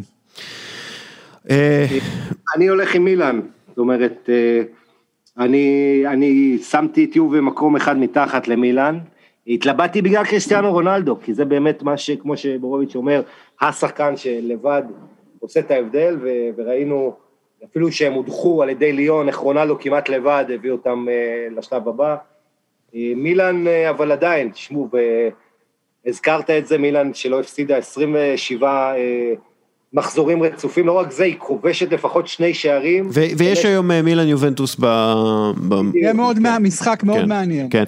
אגב, אה, אם יובנטוס מביאה, וזה הדיבור, שהיא מביאה את פפו גומס, זה חתיכת יצרן הזדמנויות נדיר, אה, ביחד עם קריסטיאנו רונלדו, זה יכול להביא להם אליפות, אני לא, זה, זה נראה שהם מאוד רחוקים כרגע מאליפות, אבל פאפו ו, ורונלדו ביחד זה משהו מדהים בעיניי, זה, זה צריך לקרות. אם, אם זה, כן, אם זה יקרה. שאלה גדולה מה יהיה עם פאפו, כי גם אינטר אה, מאוד אה, קרובה ועושה מאמצים להחתים אותו, ופריס סן ג'רמן גם בתמונה, אנחנו נראה מה יהיה עם פאפו גומז, זה בהחלט גורם שישפיע, אבל אני, כן, אני הולך עם מילאן שם לפני יובה עכשיו, גם בגלל שזה עשר נקודות ביניהם בטבלה, אז אני נותן את הכבוד למילאן. תודה, תודה. וגם בגלל שיש להם כמובן את זלאטן ואת סימון קר שהפכו את הקבוצה, אה, וכל הסוללת הצעירים הזאת, תאו הרננדס אה, מאוד מרשים, אה, רביץ' וגם הניהול, מלדיני, אני רואה מה הם עושים בחלון העברות. לוינטל, אני צריך לשאול אותך משהו חשוב. כן. סימון קיאר, כמה הוא חתיך, כאילו, בדרג, כי למשל אשתי היא היא לא תופסת ממנו יותר מדי, אבל אני חושב שהוא פשוט אה, בחור מדהים. אה, אם אתה מדבר על דברים שאני מבין בהם סוף סוף, אה, אני, קודם כל אני חושב שהוא... תשמע, הוא חזק מאוד ב power ranking שלי, כן? מבחינת, כאילו, ההטרוסקסואלי, כן? אבל מה איתך? אתה מעדיף בלונדינים. הוא גבר מאוד נאה, הוא סוג של החלאה של בוא נגיד רמזי וזה שחקן סקנדינבי. אה, טורסבי כזה, נורבגי, מסמפדוריה, דומה קצת. אה, כן, אני חושב שגבר מאוד נאה וגם מרשים במנהיגות שלו, סימון קר זה אחד הבלמים המוזרים האלה בדור האחרון, שהוא ככה נפל בין הכיסאות, כי הוא שחק בקבוצות בינוניות, והעריכו אותו מאוד, ואיכשהו כשהוא הגיע ל top זה לא הסתדר, אבל עכשיו מצא את המקום שלו, ואני חושב שהרבה העונה הזאת יוכרע על הגב של דונרומה. אה, השוער הזה שהוא היום ב top, אה, בשקט בשקט, בוא נגיד סוגר את ה top חמישייה שוערים בעולם, אם אתה ככה לוקח את אליסון, אובלק, אה, טרשטגן ומי עוד, קורטואה אולי, הוא top 4-5 שוערים דונרומה, השחקן עם המשכורת הכי גבוהה במועדון, ואני חושב שהוא צריך להביא להם, בטח במשחק מול יובה, להיות הבופון של מילאן. אוקיי, בורוביץ', מי נאה בעיניך? אה, לייפציג. לייפציג, שאני גם מבין מי ש... אני, אצלי תשע, אבל אני לגמרי מבין אם מדרגים אותה יותר גבוה, באמת סיפור אה, פנטסטי, מאמן אדיר, קבוצה שאיבדה את הסקורר הגדול שלה בשנים האחרונות ורק אה, השתפרה. אבל שוב, זה, זה בונדסליגה, זה ליגה שהיא... אני חושב שהיא יותר חלשה מהליגה האנגלית ומהליגה הספרדית גם. ו... אבל לייפציג אה, בהחלט אחד הסיפורים היותר מרשימים של העונה הזאת. אה, לוינטל. כן, אני יובה הולך למקום תשיעי. אוקיי, דיברנו עכשיו, אגב, אמ, אני, אני רק מקווה שדיבלה ימצא את מקומו בקבוצה. אם, אם פאפו מגיע אז לא נראה לי. דרך אגב, מנצ'סטר יונייטד, לא הזכרנו אותו, כן, אבל ברונו פרננדז זה אולי כנראה השחקן הכי טוב בפרמייר ליג העונה, ואני מבין למה בורוביץ' שם אותה ב power ranking. דיברתי, דיברתי עליו, כן, כן, כן, כן, אבל אני, לא- אני מבין למה שם אותה ב ranking, אבל כאילו, אה, לוינטל, אה, כן. אתה שם אותם ב top 10 את מנצ'סטר יונייטד? כן, מנצ'סטר יונייטד בדיוק סוגרת אצלי את ה top 10, וזה לא קל, אה, כי כמו ש... יש עוד קבוצות טובות אחריה, אני, אנחנו עושים, אני לא יודע עד כמה אנחנו סופרים. עד עשר, עד עשר. אנחנו עד עשר, לא, אז כן. אני אגיד שמיד אחריה אינטר, ואז ברסה, ואז אטלנטה, ואז לסטר ודורטמונד וטוטנאם, ואני עשיתי דירוג 25 קבוצות. תעלה. את זה בפייסבוק שלך אחר כך. כן, אני אעלה את זה. מנצ'סטר uh, יונייטד, uh, כן, אני חושב שאי אפשר להתעלם קודם כל מה... אתה יודע, גם מהאפקט של ברונו פרננדש, מה שהוא עשה מאז שהוא הגיע, הקבוצה הזו היא לא אותה קבוצה איתו, אה, הוא סוג של העיר אותה, פתאום פוגבה, יותר נוח לו אולי להשתלב עכשיו. אה, מקטומיני, אתה יודע, זה שחקן גם שהשאלה הגדולה זה הקישור לצד ברונו, מי אתה שם שם בנוסף, אם זה מקטומיני, אם זה מטיץ', אה, ואני חושב שעוד פעם, הבעיה של יונייטד, שתי בעיות, הם א', ההתקפה שלה, ש... זה, זו קבוצה שכשיש לה חללים מקדימה היא נהדרת, אבל uh, מרסיאל הוא לא סקורר ברמות הכי גבוהות לטעמי, עם כל הכבוד. רשפורד עשה התקדמות אדירה, ואני אוהב את השחקן הזה נורא. Uh, עדיין הוא צריך להוכיח שהוא יכול להביא 20 גולים בעונה, זה לא מה שהוא עושה עד היום. אז, uh, אז קודם כל השאלה של מאיפה יבואו הגולים לאורך זמן, אם יהיה שם יציבות תקפית, והגנה שהשתפרה בהחלט לאחרונה, אבל ראינו בעיות מאוד קשות במשחק החשוב האחרון שלה מול לייפציג, שהיא חטפה שלושה במחצית הראשונה ונראתה בלאגן. אני פשוט, מנצ'סטר יונייטד בעיניי זה קבוצה שאם אתה מראה טיפה תחכום אה, אה, טקטי בהגנה מולה, היא מאוד מאוד מתקשה. אם ברגע שאתה סוגר להם את החללים, אה, כאילו ברונו פרננדס יכול לייצר דברים מכלום, אבל הם, הם הם מתקשים להביא לו את הכדורים. אה, אם אתה משחק מולם פתוח, אתה תירצח, אם אתה משחק מולם אה, סגור וחכם, אתה תנצח, ככה אני רואה את הקבוצה הזאת, אבל... אה, אני חושב שלהמשך העונה, שחקן מאוד חשוב של יונייטד, שלא מדברים עליו עכשיו, אבל לדעתי הוא מאוד חשוב, זה אלכס טייס, המגן השמאלי שהם הביאו. כן. הוא גם זה שמרים את הקרנות ומצבים נייחים חוץ מברונו, וטייס... בדיוק השדרוג הזה שהיה חסר להם, וואן ביסאקה, מגן ימני, הוא מאוד קשוח, הוא מתקל הרבה. אה, השאלה גם מי יהיה ליד מגווייר, אריק באי, נראה יותר טוב במשחקים האחרונים, אבל עדיין אתה כן. לא בטוח. גם לגבי מרכז הגנה וגם דחיה שיש לו את ה-ups and downs שלו.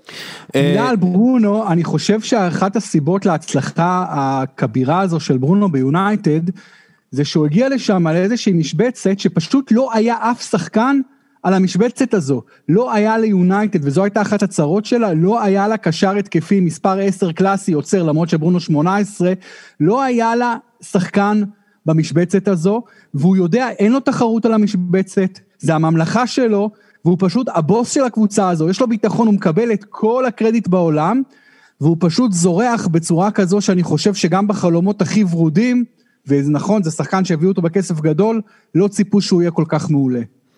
וכמו שאני מזכיר לכם, לא במקרה יונייטד העונה הרבה יותר טובה במשחקי חוץ מבבית, נוח לה כשיריבות צריכות לצאת קדימה, ומשאירות קו, קו הגנה גבוה. המהירים שלה, כן. ראינו אותה הרבה יותר מתקשה, למרות שלאחרונה יש שיפור, אה, ו... ותשמע, שחקנים מסוגו של ברונו כבר אין כמעט, אה, מספרי עשר כאלה, זה הולך ונעלם. ו... שחקן בלי עוצמות פיזיות בכלל, אתה יודע, זה מדהים שבפרמייר ליג שחקן כזה, סוג לא, של... לא, אה, לא, בורוביץ', זה לא, זה לא נכון שאין לו עוצמות פיזיות, הוא שחקן אה, חזק, הוא לא, הוא, הוא לא נראה כמו בריון, אבל הוא שחקן חזק, קשה מאוד להפיל אותו, קשה מאוד לקחת לו את הכדור. הוא, הוא לוחץ טוב, הוא לוחץ, הוא לוחץ טוב, הוא, הוא, הוא, הוא רץ טוב, הוא, הוא שחקן עם הרבה כוח. כן, וה, והוא פנדליסט גם לא רע. ו... למרות שהקפיצה הזאת לפני הפנדל, לפני שהוא בועט, זה פשוט הדבר הכי מציג בעולם, קשה לי עם זה, אבל יאללה. בורוביץ', מי המקום העשירי שלך ונעבור הלאה. אוקיי, מקום עשירי, אני התלבטתי אה, בין אה, מילאן, אה, ברצלונה וטוטנאם. אני אלך על מילאן. תודה רבה באמת. טוב. יאללה, בוא, נדבר קצת שנייה על השחקנים הכי underrated, קצת נגענו בזה, בגלל ענייני ה power ranking, אבל בעיניי, השחקנים הכי underrated כרגע, וקצת, ושוב, קצת נגענו בזה, לוינטל, פרנק אה, קסיה ותיאו ארננדז, הם השחקנים הכי חשובים של מילאן, שזה, שהיא בעיניי אחת מהקבוצות הכי טובות באירופה כרגע. אה, הם הסיבה העיקרית לכך שהם מנצחים, גם בלי זלאטן, קסיה פשוט קשר האמצע השלם ביותר, עושה הכל טוב, אגרסיבי, מחלץ כדורים, מכדרר מצוין, מאיים על השער, הוא השחקן שחילץ הכי הרבה כדורים בסריה A בשנת 2020, הוא באמת שחקן אש, תיאו ארננדס, כובש כצריך, מראה מנהיגות. אה, הם, הם בעיניי השחקנים הכי טובים של מילאן ובגלל שכל הכותרות הולכות על זלאטן והכובשים אה, כגון רפאל לאהו או, או, או, או ארדואן, הם, הם בקושי, בקושי מדברים עליהם בעיניי כמו שצריך לדבר עליהם. כן, אני חושב ששוב, מילאן, א', השלם עולה על סך על הקו, אבל כמו שאתה אומר, השחקנים הטובים מתבלטים. זה השילוב הזה של קסיה ובנאסר, שני קשרים אחוריים מאוד משלימים, כי בנאסר מביא לך את הזריזות הזו ואת הדריבלים, את כל הדברים שאין לקסיה, וכשהם אחד ליד השני, אז uh, הקישור של מילה נראה הרבה יותר uh, שלם וטוב. Uh, אני חושב שהקאן כן צריך לקבל מילה טובה, לה, uh, גם לא רק זה שהוא, אתה יודע, נותן שישה בישולים ומכין מצבים uh, וכל זה, הוא מאוד מאוד השתפר, משחק עם הרבה ביטחון. Uh, ו- וכן, לאה או רביץ', יש שם הרבה חלקים שכל פעם מישהו אחר מופיע, וזה מצד אחד מדאיג, כי מתישהו זה לא יקרה, מצד שני מאוד, אתה יודע, גם מעודד, בטח שאתה לוקח בחשבון את ההרכב שלהם כל משחק, גיל ממוצע בערך 24, במילאן לפעמים 23. כן. אה, מאוד מרשים. אה, אני חושב שהשחקן שעשה את ההתקדמות הכי טובה, הכי מרשימה עונה, זה דווקא דוד קלבריה, מגן ימני שהיה אמור בכלל, לפי ה... אה, לפי התוכניות היה אחד המועמדים לעזוב בקיץ, ולא רק שהוא נשאר, ואנחנו מדברים על מגן בין 24 בסך הכל, מאוד מאוד מרשים והשתפר, השחקן עם הכי הרבה תיקולים בליגה האיטלקית, אה, ויש לו ארבעה תיקולים למשחק, אה, והוא עושה באמת עבודת לחימה נהדרת. אז... אני בשנים האחרונות, עוד לפני שמילן הייתה טובה בעונה הזו, אני כבר כמה שנים לא מבין למה קבוצות פרמייר ליג לא מתנפלות על, פרנק, על uh, קסיה? איך שחקן, איך קשר כל כך מוכשר, שגם היה טוב והראה את הכישרון שלו, גם כשמילן הייתה חלשה, לא מבין איך קבוצות מהפרמייר ליג לא ניסו לרכוש אותו, וזה הרווח הוא רק של מילן. וולפס ניסו להביא את קסיה, אה, לפני שנה זה היה, אה, ואתם יודעים, זוכרים, קוטרונה עבר ממילן, והיה כן. דיבור כזה, ואיכשהו מילן בסוף הצליחה להשאיר אותו. ולמזלה הגדול הצליחה להשאיר אותו. אה, שחקן underrated נוסף בעיניי, והוא קצת עלה לכותרות בגלל שער נפלא בסוף השבוע, זה נדים אמירי. מלברקוזן, אני מכיר אותו מאופנהיים, דווקא הוא גדל באופנהיים, הוא גם כן שחקן שטוב בהכל, אה, כמובן נתן את הגול... חבר'ה צעירה של גרמניה. כן, כן, אה, נתן אה, גול סטייל ברקאמפ בסוף השבוע, אבל, אבל לא בגלל זה הוא בולט, הוא פשוט מצוין בלחץ על שחקני הגנה, הוא מייצר מצבים גם כן, חוטף המון כדורים, תמיד מאוד מוצלח ב, ביציאה שלו ללחץ, וזה משתלב מצוין עם, עם המאמן שלו, פטר בוס, הוא בועט טוב, הוא שחקן שעובד מצוין עובד טוב מאוד בתוך מערכת, ש, שבגלל שהוא גדל במערכת כזאת טובה כמו באופנהיים, ואני תופס מאוד ממנו, אני חושב שצריך לדבר עליו יותר. אפשר underrated אחד מאנגליה? אה, תמיד, אני, אתה יודע, אנחנו פה זורקים אה, שחקן. שמות. אז אני אדבר על השחקן האהוב עליי בעונת 2021, למרות שאין לו בינתיים את המספרים אה, לגבות את זה, ואני מדבר על פדרו נטו בן ה-20 מוולפס. שבעיניי הוא אולי השחקן היום הכי מענג בעולם, ואני חושב שיש לו פוטנציאל להיות בשנים הקרובות אחד השחקנים, עד כדי כך אני, אגז... אני לא מגזים כי אני מאמין בזה, הוא יכול להיות אחד הטובים בעולם. לפי דעתי, פשוט שחקן מדהים, שעדיין לא נותנים לו את הכבוד, בגלל שהוא בוולפס, בגלל שהקבוצה בכלל לא כל כך מצליחה גם השנה, וגם לא אין את המספרים, אבל כדורגל פשוט פנטסטי יש לו. אני, אני מסכים איתך, אני חושב שהוא שחקן נהדר, ואני לא יודע כמה הוא underrated, בגלל שהרבה מדברים עליו ביחס למקום שלו, אבל הוא בהחלט שחקן נפלא. לוינטל, יש לך איזה underrated אחד בשבילנו, ככה, לשים בפיתה? אמ, לא, לא underrated, אבל אני חושב שנבחרת אנגליה צריכה להיבנות סביב ג'ק גריליש. אה, פשוט אה, דינמי ומדהים. חשבתי שתגיד ג'ק הריסון מליץ, לא. שגם אותו אני מאוד אוהב אגב. כן, יש הרבה שחקנים נהדרים, שחקנים שיכולים לעשות את הקפיצת מדרגה, אה, אבל גריליש שחקן שאני הכי אוהב אולי בעונה הזאת. אני, אתה יודע, מדהים הכמות הדברים שהוא עושה על המגרש, הוא פשוט all arounder מדהים. אה, ואני לא מבין איך הוא מצליח להישאר כשיר, הוא גם רץ בלי סוף, הוא אה, מכין כל כך הרבה מצבים, מעורב בכל ההזדמנויות, ולצערי הוא לא בועט את הפנדלים של הקבוצה, גם... הכי חשוב את... מבחינת גריליש בעיניי, זה שהוא פשוט יס... יעשה את כל הקריירה באסטון וילה. זה שחקן שהוא מלך במועדון שלו, הוא גדל שם, הוא מדהים שם, הוא לא יהיה טוב בשום מועדון גדול כפי שהוא טוב בווילה, למרות... ואני חושב שמבחינתו האסון יהיה לעזוב את המועדון הזה. אני גם באיטליה רוצה להזכיר שני שמות, אחד זה רודריגו דה פול מאודינזה, שהשחקן כן. שב-2020 עשה הכי הרבה מה שקוראים התקדמות עם הכדור, עשרה וחצי קילומטר התקדם עם הכדור, הוא, הוא פשוט קורבן של להיות בקבוצה קטנה, אבל מי שרואה את המשחקים של אודינזה, דה פול הוא שחקן נבחרת ארגנטינה, אז אני לא יודע אם לקרוא לו underrated זה במקום, אבל uh, הוא עושה הכל, אה, מתחיל התקפות, בא לסיים אותם, שחקן אה, נפלא, ואתם יודעים משהו, רמו פרוילר, שחקן שאף פעם לא ידברו עליו באטלנטה, אבל אה, פשוט הוא נמצא בכושר אדיר לאחרונה, השוויצרי הזה גם כבש מול יו וגם בישל נהדר במשחק האחרון נגד הססוולו, אני מאוד אוהב את השחקן הזה בקישור של אטלנטה. אני, אני, אותי מעניין לראות, אה, קודם כל איליצ'יץ' חוזר למיטבו, אני, אני מאוד שמח אה, עם זה, אבל אותי יהיה מאוד מעניין לראות את פאפו גומז, אה, ובכלל שחקנים מאטלנטה יוצאים מאטלנטה. ו- ומשחזרים את אותה יכולת, כי בעיניי זה הרבה מאוד עניינים טקטיים שמעלים אותם לרמה הכי גבוהה, אבל כן, אני תמיד אה, תופס משחקנים מאטלנטה בגלל ההישגים שלהם. עוד מישהו שאתם חושבים שהוא underrated בעיניכם? אנחליני או מלייפציג, אני לא יודע, אפשר לקרוא לו underrated? אה, לא יודע, האמת היא, אה, לא חושב שאפשר כל כך לקרוא לו underrated. אני חושב שקמדה מפרנקפורד הוא שחקן כן. פנטסטי שלא מדברים עליו מספיק, אולי בגלל שהוא יפני, אולי בגלל זה צריך לדבר עליו יותר. אבל אה, קמדה מפרנקפורט הוא נהדר, אה, מאמין ש... באומגרטנר, האוסטרי של הופנהיים, שחקן מצוין. נכון, ואנדרה סילבה, שהוא שחקן שפרץ לגדולה בפורטו, אמרו הכישרון הבא, דיברו עליו כמו ז'ואאו פליקס, עבר למילאן, לא הסתדר, ועכשיו בפרנקפורט הוא אה, ב-2020 כבש הכי הרבה אחרי הולנד ולבנדובסקי, שחקן שעושה תנועה מצוינת, הפורטוגלי אנדרה סילבה, מפרנקפורט, אה, גם שחקן נהדר. אה, מישהו מספרד? לא, לא נראה לי שהזכרנו מישהו מספרד. לוינטל, מי בעיניך הכי underrated בספרד כרגע? אה, וואו, בספרד, יאגו אספס תמיד underrated.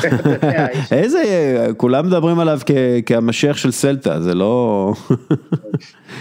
ביל סימונס, חברים, רק הערת אגב, ביל סימונס כתב פעם טור על השחקנים, שכל הזמן אומרים שהם underrated עד שהם נהפכים כבר ל-overrated. כן. מרוב שנותנים להם ריספקט כ-underrated. תכלס שחקן שהוא underrated לחלוטין והרבה בזכותו אוניון ברלין היא קבוצת צמרת כרגע בגרמניה זה מקס קרוס, הוא פשוט עושה, אה, קרוזה כן, הוא פשוט עושה דברים אה, נהדרים. אה, ואגב אני חושב שגם דני אולמו קצת קצת הלך לאיבוד בהצטיינות הכללית של לייפציג, זה הרבה בזכות התנועה של אה, אולמו והמסירות שלו והיכולת שלו לייצר אה, אה, הזדמנויות ומצבים לשער, שהוא באמת אחד מהטובים ביותר בעיניי. כן, בספרד אני חושב שא' חזוס נאבס, אתה יודע, אנחנו בדרך כלל לא בוחרים לאנדרט את שחקן בגיל 35, אבל אני בהלם מחזוס נאבס, מהיכולת שלו, מהעובדה שהוא לא יורד מהדשא כמעט אף פעם. האיש הזה, שנה וחצי עכשיו היה לו, שהוא לא פספס דקה, עד לאחרונה שהוא פספס איזה שני משחקים. אה, אבל חזוס נאבס בעיניי מדהים, ואם הוא היה בברצלונה, מגן ימני בשנים האחרונות, מצבה היה הרבה יותר טוב. אה, ו, ואני מאוד אוהב את קמפניה, חוזה לואיס קמפניה, אה, שחקן של לבנטה, שהוא שחקן בעיניי נהדר, טכני מאוד, כן. מצבים נייחים. הזכרנו... לא טוב מאוד. אה, הזכרנו אותו מקודם, אני חושב שפאו תורס אה, צריך. אני לא יודע כמה הוא underrated, כי, באמת אה, תופסים ממנו כאחד מהבלמים הטובים בספרד, אבל אתה יודע, הוא לא רק בהגנה, הוא גם יודע לקדם את הכדור קדימה, הוא מוביל אותו טוב. זה באמת שחקן שאם אתה שם אותו בריאל מדריד, הוא ימצא את מקומו שם בעיניי. אני לא יודע אם הוא המחליף לסרחיו רמוס, אבל הוא בהחלט אחד מהבלמים שריאל מדריד תצטרך להסתכל עליהם. או, או ברצלונה. הבעיה עם פאו טורס שהוא בלם עם הרבה איכויות, גם משחק אה, רגל, יש לו רגל שמאל נהדרת שהוא באמת מדייק איתה, הוא נוגח נהדר, אה, מנהיג, כאילו הוא מפתח איכויות. הסימן שאלה שלי על פאו טורס, שכמו שהזכרת הוא כבר שחקן הרכב אה, נבחרת ספרד לצד רמוס, שהוא סוג של בלם שני מה שנקרא, כי הוא משחק ליד אלביול, והרבה פעמים אלביול הוא זה שעושה את רוב התיקולים, רוב היציאות, והוא ככה סותם חורים. אז פאו טורס עשה התקדמות אדירה, אה, עדיין ליד סרחיו רמוס, אני חושב שהוא יראה הרבה יותר טוב, מאשר אם פתאום תשים אותו ליד ורן. אז זה, זה העניין היחיד, אבל אה, בכלל, ספרד יש פתאום שחקני הגנה, בלמים נהדרים, גם בבלבאו, גם בעוד קבוצות. אה, כן, זהו. יש איזה underrated בברצלונה או ריאל מדריד שאתם חושבים? לאו מסי. דווקא לפי... המשכורת אני לא בטוח, אבל... אה, אה, כן, אה, אתה יודע, אני חושב שלא, עדיין, עדיין לא, עדיין לא מבינים את גדולתו, ואגב, עדיין לא מבינים את גדולתו של רונלדו, אנחנו נסתכל עליהם אחורה, כבר אמרנו את זה הרבה פעמים, לא, לא יהיו שחקנים כאלה. דרך אגב, בואו בוא נדבר שנייה על שחקנים שאתם חושבים שיכולים לשנות משהו בקבוצה.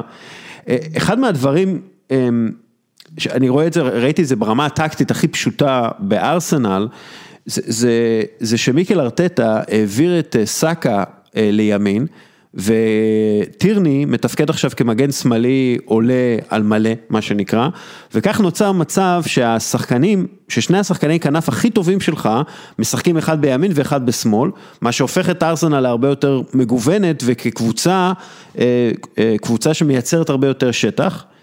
כי המגנים של היריבות בעצם צריכים לרוץ עכשיו בין הכנפיים ולא להתמקד רק בכנף אחת. ואז לתוך שטח כזה נכנס מישהו כמו אמיל סמית רו, שמגיל אה, מאוד צעיר עושה את זה, כלומר נכנס לשטחים כפליימקר מודרני, אה, סטייל קווין דה ברוינה. אה, ואז גם מה שקורה, אלכסנדר לקזט גם פורח עם כל השטח מסביבו. אז כשאני מסתכל על, על שחקנים underrated, overrated, כל מיני דברים כאלה, אני מחפש את השחקנים שמייצרים שטח ופועלים בתוך שטח אה, בצורה מצוינת. אז למשל, בעיניי סמית רו הוא כזה. אה, ולפי דעתי גם אנחנו נראה, למשל, בבלבאו עכשיו, בגלל שמרסלינו הגיע לשם, ומרסלינו טוב מאוד בלייצר את השטחים האלה לקבוצה שלו, אה, אנחנו נראה פתאום שחקנים מבלבאו מופיעים הרבה יותר ברשימת המבשלים ורשימת הכובשים, אה, וזה בעיקר בגלל אה, אה, שינוי המאמן, שהמאמן יביא את הרעיון הזה ויביא את האיזון הזה לקבוצה, כמו שקרה בצורה פנימית עם ארטטה והשימוש בצעירים. זה לא רק השימוש בצעירים וההתלהבות שלהם והלחץ שלהם, זה גם היכולת הטקטית של הקבוצה לייצר לעצמה שטחים וחללים שבהם קל יותר לתפקד, ואם אתה חכם כמו סמית רו, אתה גם תוכל לתפקד בתוכם. ואם אנחנו כבר נוגעים לארסנל, אז מסות אוזיל אה, עשוי לעבור, אה, ומדברים על פנרבכצ'ה, אבל למשל מסות אוזיל בעיניי, אם הוא מגיע לשלקה למשל, שזה הקבוצה שבה הוא גדל, אה, זה, זה יכול כאילו לשנות את אה, פני, ה, פני הבונדסליגה, למרות ששלקה נראית בדרך הבטוחה לרדת ליגה, אבל יכול מאוד להיות שאנחנו כן בשלב הזה של העונה יהיה שחקן אחד שישנה הכל, סטייל ברונו פרננדז, מי בעיניכם הוא שחקן כזה? שאלה קשה, שאלה קשה, כי, כי השחקנים שיכולים לעשות שינוי, הם כבר למעשה עושים שינוי, ואין לנו כל כך הרבה כאלה, באמת, כמובן, זלאטן במילאן אולי ייתן לה את האליפות, אה, לוקאקו אולי ייתן אליפות לאינטר אחרי תשע שנות יובנטוס, זה מישהו שבהחלט יכול לעשות שינוי ענק באיטליה. אמ, ואני חושב עדיין ששני השחקנים שעל המוקד בליגה הכי הכי אה, משמעותית בעולם, זה קיין וסון, שלבד לוקחים את טוטנאם עד לצמרת הגבוהה. מה שקיין עושה השנה עם הבישולים והמסירות, הוא הפך להיות, אני השנה לא רואה בעולם הכדורגל מוסר יותר גדול מארי קיין, מוסר יותר מרהיב מארי קיין. מה שסון עושה זה גם כן מטורף. אז אלה מבחינתי השמות המשמעותיים של השחקנים שיכולים עוד לעשות שינוי ברמה היסטורית. כן, אה, אני מנסה לחשוב, אה, אתה יודע, יש הרבה שחקנים, קימיך, אני חושב שזה שחקן שעושה הבדל גדול מאוד. אבל הוא עושה את זה הרבה זמן, כן. כן. לא, אבל, אבל כאילו אם פאפו גומז מגיע ליובנטוס, בעיניי יובנטוס אה, הופכת לקבוצה הרבה יותר טובה.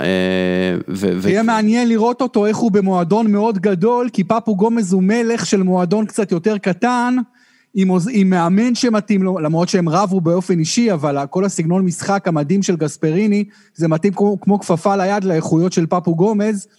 זה מאוד מעניין יהיה לראות אותו ביובה ומה הוא יביא לשם, מאוד מעניין. אה, כן, ממפיס דה פאי, אה, שמונה שערים, ארבעה בישולים בליון העונה, ממפיס שחקן התקפה מגוון שמאוד השתפר מאז שהוא היה במאנצ'סטר יונייטד, אה, עבר את ה... קצת ככה, אם, אם הקריירה שלו הייתה הולכת קודם לליון ואז ליונייטד אולי היה יותר טוב, אבל זה שחקן שאם עכשיו הוא מגיע לאיזה ברצלונה או לקבוצה גדולה אחרת, ורק בחמישה מיליון יורו, יכול להקפיץ אותה ולעשות הבדל גדול, אני... להוריד עומס ממסי, כן, מה רצית? אה, אני אומר, יכול להיות שאנחנו נראה שינוי כזה דווקא בצ'לסי, שעכשיו היא צריכה את השינוי הזה, ואני תופס מאוד מבילי גילמור, ואם ימצאו את האיזון, גילמור, מאונט באמצע, ו, ושחקן... אחורי שיעבוד איתם טוב, אם זה קנטה, או שני שחקנים אחוריים שיעבדו איתם טוב, קנטה וז'ורג'יניו, אני חושב שגילמור ומאונט יכולים בעצם לשלוט במשחקים באיזושהי צורה, אז אני מצפה לראות אולי איזשהו שינוי שמה. אמ, אה, מאונט וגילמור אה, כצ'אבי ואינייסטה של צ'לסי, זה יהיה מעניין לראות אם אפשר יהיה לעשות את זה. אם טוחל יגיע, נראה לי שאנחנו גם אולי אה, נראה דבר כזה, כאילו הסתמכות יותר על, אה, על השחקנים האלה שטוחל אה, אוהב לעבוד איתם. אמ, אני חושב שאתה יודע, יש הרבה שחקנים ראויים שאנחנו לא, לא מזכירים אותם, אמ, אבל בסוף, אתה יודע, בפרמייר ליג, אני חושב שאלגזי מסבילה בתקופה טובה. ברנרד טראורי גם מצוין. נכון, ג'יימס מדיסון מווילה, אה, מלסטר, שחקן עם פוטנציאל אדיר. הוא אה, וארווי בארנס עושים שם עבודה מצוינת. וארווי בארנס, נכון, וטילמנס, יש שם הרבה איכותיים, אבל מדיסון גם כבר נותן בעונות האחרונות אה, כמעט 30 שערים שמעורב בהם ושניים וחצי עונות, אז הוא יכול לעשות בעיניי עכשיו את הקפיצת מדרגה ולהיות שחקן עם מספרים הרבה יותר מרשימים. טוב, אה, אוקיי, עברנו, תשמעו, עברנו יפה, עשינו עבודה טובה בכל מה שקשור ל-underrated, power ranking, כל הדברים האלה. אה, לוינטל, אתה רוצה להישאר איתנו קצת לשיחת NBA ואז... אה, כן, אני רוצה, אבל אני לא יכול כי יש לי היום שידור מאיטליה אחרי צהריים. אז יאללה, סבבה, אנחנו נדבר לוינטל. יאללה. הפרק הזה קצת שונה בגלל שאנחנו ביום רביעי ולא יום חמישי ויש משחקים. תהנה היום מהמשחקים, לוינטל. תודה, תודה. אה, בורוביץ'. כן, כן, נדבר NBA קצת? כן, מה, מה איתך, איך אתה... תשמע, התחלת העונה הזו, אני, אני אגיד לך, הדבר שמבחינתי בינתיים לראות הכי מדהים, זה את קיירי ארווינג. מה שקיירי ארווינג עושה, זה פשוט, אין לי כבר מילים לתאר את הדבר הזה. אתה יודע, הבן אדם הזה, אני יודע, הוא מאוד מאוד בעייתי מחוץ למגרש. אה, אגב, אני, זה גם מעניין לדבר על הדבר הזה, כי אני, יש לי respect לאנשים שבועטים בממסד. הוא יש לו, כל הזמן הוא בועט בממסד. הוא אומר, מה, NBA? לא צריך את ה-NBA, נעשה ליגה משלנו. מאמן? לא צריך מאמן, אני אאמן, ו- ודורנט יאמן, וגם סטיב נש יאמן. והעולם הוא שטוח, ואתה יודע, למרות שאני חושב שהוא בן אדם עם איי-קיו מאוד גבוה, הוא בן אדם מאוד רהוט, בן אדם, בן אדם רגיש, ו... ולא בן אדם טיפש, אבל אין ספק שהוא נאבק בכל מיני שדים פנימיים מבחינה אישיותית, מבחינת ההתבגרות שלו. היו איתו את הבעיות הרציניות מאוד בבוסטון, הוא גם הייתה לו אמירה לפני חודשיים על לברון. ככה, הוא אמר, סוף כל סוף יש לי שחקן לצידי שאני יודע שהוא יכול לתת זריקה, לדפוק זריקה כשזה חשוב, הוא התכוון לדורנט, כמובן מבחינתו לברון זה לא שחקן ש, שיש לו יד טובה, אבל מה שקיירי עושה על המגרש לברוקלין, זה מרגש וזה מדהים. וזה לא, וזה לא שונה בשום דבר ממה שקרה בתחילת העונה שעברה. סליחה? וזה לא שונה בשום דבר נכון. ממה שקרה בתחילת העונה שעברה, שהוא היה מרגש ונפלא ומכדרר מצוין, והם לא הגיעו לכלום. אז השאלה איך הוא ימשיך את זה, אבל עכשיו הוא גם לא רק מכדרר מצוין, הוא גם סקורר אדיר והוא מוסר מצוין. היה, הוא תמיד היה סקורר שיכול לשים את הכדורים לסל. תראה, אני אגיד לך משהו, אה, קיירי ארווינג, אחרי שראיתי אותו באמת הרבה מאוד עם אה, בוסטון, ראיתי הרבה משחקים שלו. גם שם זה, הוא פתח מדהים. אה, נכון, הוא שחקן שאי אפשר לסמוך עליו. למה? בגלל האישיות שלו. בגלל הסגנון משחק שלו, בגלל הפציעות שלו, אבל אי אפשר לסמוך עליו, זה שחקן שאי אפשר, אני לא יכול לסמוך עליו, ואני לא יודע כמה ברוקלין יכולה לסמוך עליו. אבל אולי החיבור עם סטיב נש ישנה משהו אצלו, תשמע, מה זה אי אפשר לסמוך? הוא גם שחקן שהביא אליפות, אתה יודע, השחקן הש... לא, לא, לא, לא, סליחה, סליחה, סליחה, אה, מי שהביא אליפות זה לברון ג'יימס, הוא קלע, זה כמו, לא, שנייה, הוא קלע אה, כמה סלים מאוד מאוד חשובים, והוא היה שחקן מאוד מאוד טוב לצד לברון ג'יימס, אבל אה, בלי לברון ג'יימס הוא אפילו לא שחקן בפלייאוף אה, בקליבלנד הזאת. אה, נכון. אה, וזה אני חושב שההבדל הגדול.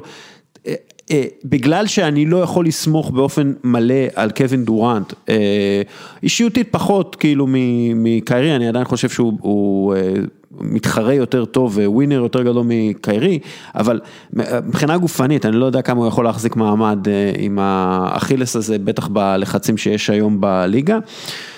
אני, ברוקלין בעיניי בנויה קצת על, על תקוות ופחות על דברים אמיתיים. שקורים, אבל שוב, זה, זה יכול גם אה, להשתנות, וקיירי יכול להשתנות אה, ב-180 מעלות ולהיות בן אדם שאפשר לסמוך עליו. אני לא רואה את זה קורה, אבל בואו בוא נראה, נחכה עם זה. כן, אין ספק אבל שהוא אחד השחקנים היותר מרשימים בפתיחת העונה הזו, זה בטוח. אני גם, אני חושב שברוקלין עדיין חסרה שחקן או שניים טובים כדי באמת להיות אה, favorite, להתחרות בצורה מאוד משמעותית על האליפות. עכשיו, אני חושב שהם חסרים קצת, עדיין אה, חסרים שם אה, חתיכות. אה, זה נכון בעיניי ש... בטח אחרי הפציעה של דינווידי. כן, כי תראה, למשל, קיירי ודורנט, הם, אתה יודע, יש להם בנטס ארבעה שחקנים עם... עם double figures, עם אה, עשר נקודות או יותר למשחק, ללייקרס יש שישה שחקנים כאלה, לפילדלפיה יש אה, אה, עשר, סליחה לא עשרה, חמישה שחקנים, ושניים שיכולים להיות בקלות כאלה, זה דני גרין ודווייט האווארד, שהם כרגע לא, אבל כאילו פילדלפיה, לייקרס, יש להם עומק יותר גדול מאשר הנטס, ו... אה, ואם אתה צריך לסמוך רק על השניים האלה בנטס, אה, קיירי ודורנט, שוב, אתה לא, לא אתה לא, לא זה לא מספיק בעיניי, לא. אה, בטח לא עם הלחץ של הציפיות להגיע לגמר השנה, אז אני לא יודע כמה זה יעבוד. עכשיו, שנייה, דבר ששמתי לב אליו ב-NBA זה שגם בבועה וגם, אתה יודע, איך שלוס אנג'לס לייקרס התנהגו וזה נראה במשחקים, וגם בתחילת העונה, היום, הנוכחית, אמ, המגר... כשהמגרש ריק, איכות העידוד מהספסל של השחקנים ואיכות ההתלהבות, אה, אני יודע שזה נשמע מגוחך, אבל זה, אני בעיניי זה חשוב, צריך את האנרגיות האלה כשהמגרשים ריקים, והאנרגיות האלה הן משמעותיות כשאין קהל, ואנחנו רואים אה, קבוצות ש, שכשהן מחוברות ורואים את זה על הספסל, הן, הן יותר טובות. אה, וקבוצות עם אה, ספסל לא מתלהב, הן פחות טובות. אה, בעיניי יש בזה איזה משהו, ו... ו... וזה משהו שאנחנו נראה לאורך העונה. דרך אגב, כמו שנראה, כי כדורסל זה הרבה עניין של אנרגיות ומה קורה ומומנטומים וכולי, אבל אני, אנחנו נראה עוד הרבה תבוסות, ראינו הרבה תבוסות העונה, נראה עוד הרבה תבוסות, כי קבוצות פשוט יוותרו, כי יש מחר משחק ואין מספיק כוח ואנרגיות לשני משחקים ב-100%, ואם הם בפיגור 15 בסוף הרבע השני, אז יאללה כבר בואו בוא נוותר על זה, אז אנחנו נראה הרבה משחקים כאלה. נכון, ומה שמעניין השנה ותקדימי זה הקטע הזה שהביאו מהבייסבול, של המשחקים הרצופים מול אותן קבוצות, יום אחרי יום או כן. אחרי יומיים. וזה אני חושב מוביל, מוביל לאיזשהו סוג של עליית רמה, כי קבוצות יודעות יותר טוב לשחק מול היריבה שלהן, כאשר היא שיחקה נגדן לפני יום או לפני יומיים, אז היא כבר יודעת, היא, היא מכויילת יותר נכון אה, למשחק הספציפי הזה, זה, זה קצת מעניין. עוד דבר שמעניין מבחינתי ומרשים ב-NBA, קבוצה שהתחילה את העונה בצורה מרשימה, זו אטלנטה הוקס. יש שם את טרוויס שלנק, מישהו צעיר שהוא ה general manager שהגיע מגולדן סטייט, ורצה בעצם להקים את גולדן סטייט בדרום, באטלנטה, כאשר טרי יאנג הוא סוג של אה, סטף קרי. טרי יאנג הוא שחקן מדהים, אין, אין מה להגיד, הוא פשוט שחקן שגם סתם פיות להרבה מאוד אנשים שחשבו שהוא לא יתאים ל-NBA ושהוא שכונה, הוא, אבל זה לא רק טרי יאנג, יש שם הרבה מאוד חתיכות טובות מאוד בקבוצה הזו, איזה שישה, שבעה שחקנים טובים. משחקים מאוד אטרקטיבי, יהיה מעניין לראות איך זה ימשיך. יש עוד, כמובן הלייקרס במערב סופר חזקים, הם אפילו על הנייר יותר חזקים מקבוצת האליפות, אבל יש עוד משהו ב-NBA ככה שמשך אותך בשבוע, שבועיים הראשונים? אמ, שוב, אני, אני קצת homer ואני קצת אה, אוהד בוסטון סלטיקס, כן, כן, אבל כן. תראה, אה, טייטום, טייטום עד כה העונה, 26.3 נקודות, 7.6 אה, ריבאונדים. וג'יילן יותר, בראון קולע כן, יותר כן. מטייטום. ארבע אסיסטים, בראון 26.9, 4.6 ריבאונדים, 3 אסיסטים למשחק, שניהם עם יותר, עם... עם טייטום עם 55 EFG, כלומר אפקטיב פילד גול פרסנטג' וג'לן בראון עם 63.8. תשמע, זה לא פחות טוב מהצמד קיירי ודורנט, אני רק אומר, כן? כן. כן. אז הצמד הזה, טייטום ובראון, אנחנו מדברים עליו, על, עליהם הרבה. כאוהד בוסטון, דסקל, כאוהד בוסטון, לא, לא דאגת מההפסד הכל כך צורב בבית לברוקלין? זה לא, זה לא משחק שהדאיג אותך? אה, זה, זה קורה וזה תחילת העונה, אני לא דואג מתחילת העונה, במיוחד כשברד סטיבנס עושה את הניסויים שלו ובודק את העניינים שלו, אני דווקא מאוד, קודם כל בגלל המספרים של טייטום ובראון, הם נותנים שני מספרים, אם, אם זה לא היה טייטום ובראון, וזה היה אה, פול ג'ורג' וקוואי לנרד, אז היו אומרים, וואי, מה זה המספרים האלה? אגב, אם זה היה גם דורנט וקיירי, היו אומרים, וואי, מה זה המספרים האלה? הם אולסטרים, אתה יודע, הם אולסטרים proper. הם פשוט שקטים, הם שניים, הם שני כן, חבר'ה שהפרסונה שלהם עוד לא מספיק אה, מועצמת. בדיוק, הם אה, שני חבר'ה, למרות שבראון הוא, אה, דרך אגב, אפרופו ג'ורג'יה, אחד מהסיבות בעיניי לניצחון של הדמוקרטים. בראון הוא בן אדם מדהים. כן, כן, אבל אחד מהסיבות לניצחון של הדמוקרטים בג'ורג'יה זה ה-NBA והשחקנים ב-NBA שהוציאו אנשים אה, והלהיבו אנשים על הפוליטיקה, אבל, ובראון היה חלק מאוד חשוב מזה, אבל שוב, בראון וטייטום נותנים מספרים של שני אולסטרים. כדי להגיע ל... ל לגמר אתה צריך לפחות שני אולסטרים. אה, אתה מספיק בבוסטון או אתה צריך יותר תרומה מאחרים? אם טייטום ובראון ממשיכים ככה, אז אתה לא צריך הרבה יותר בשביל להגיע לגמר.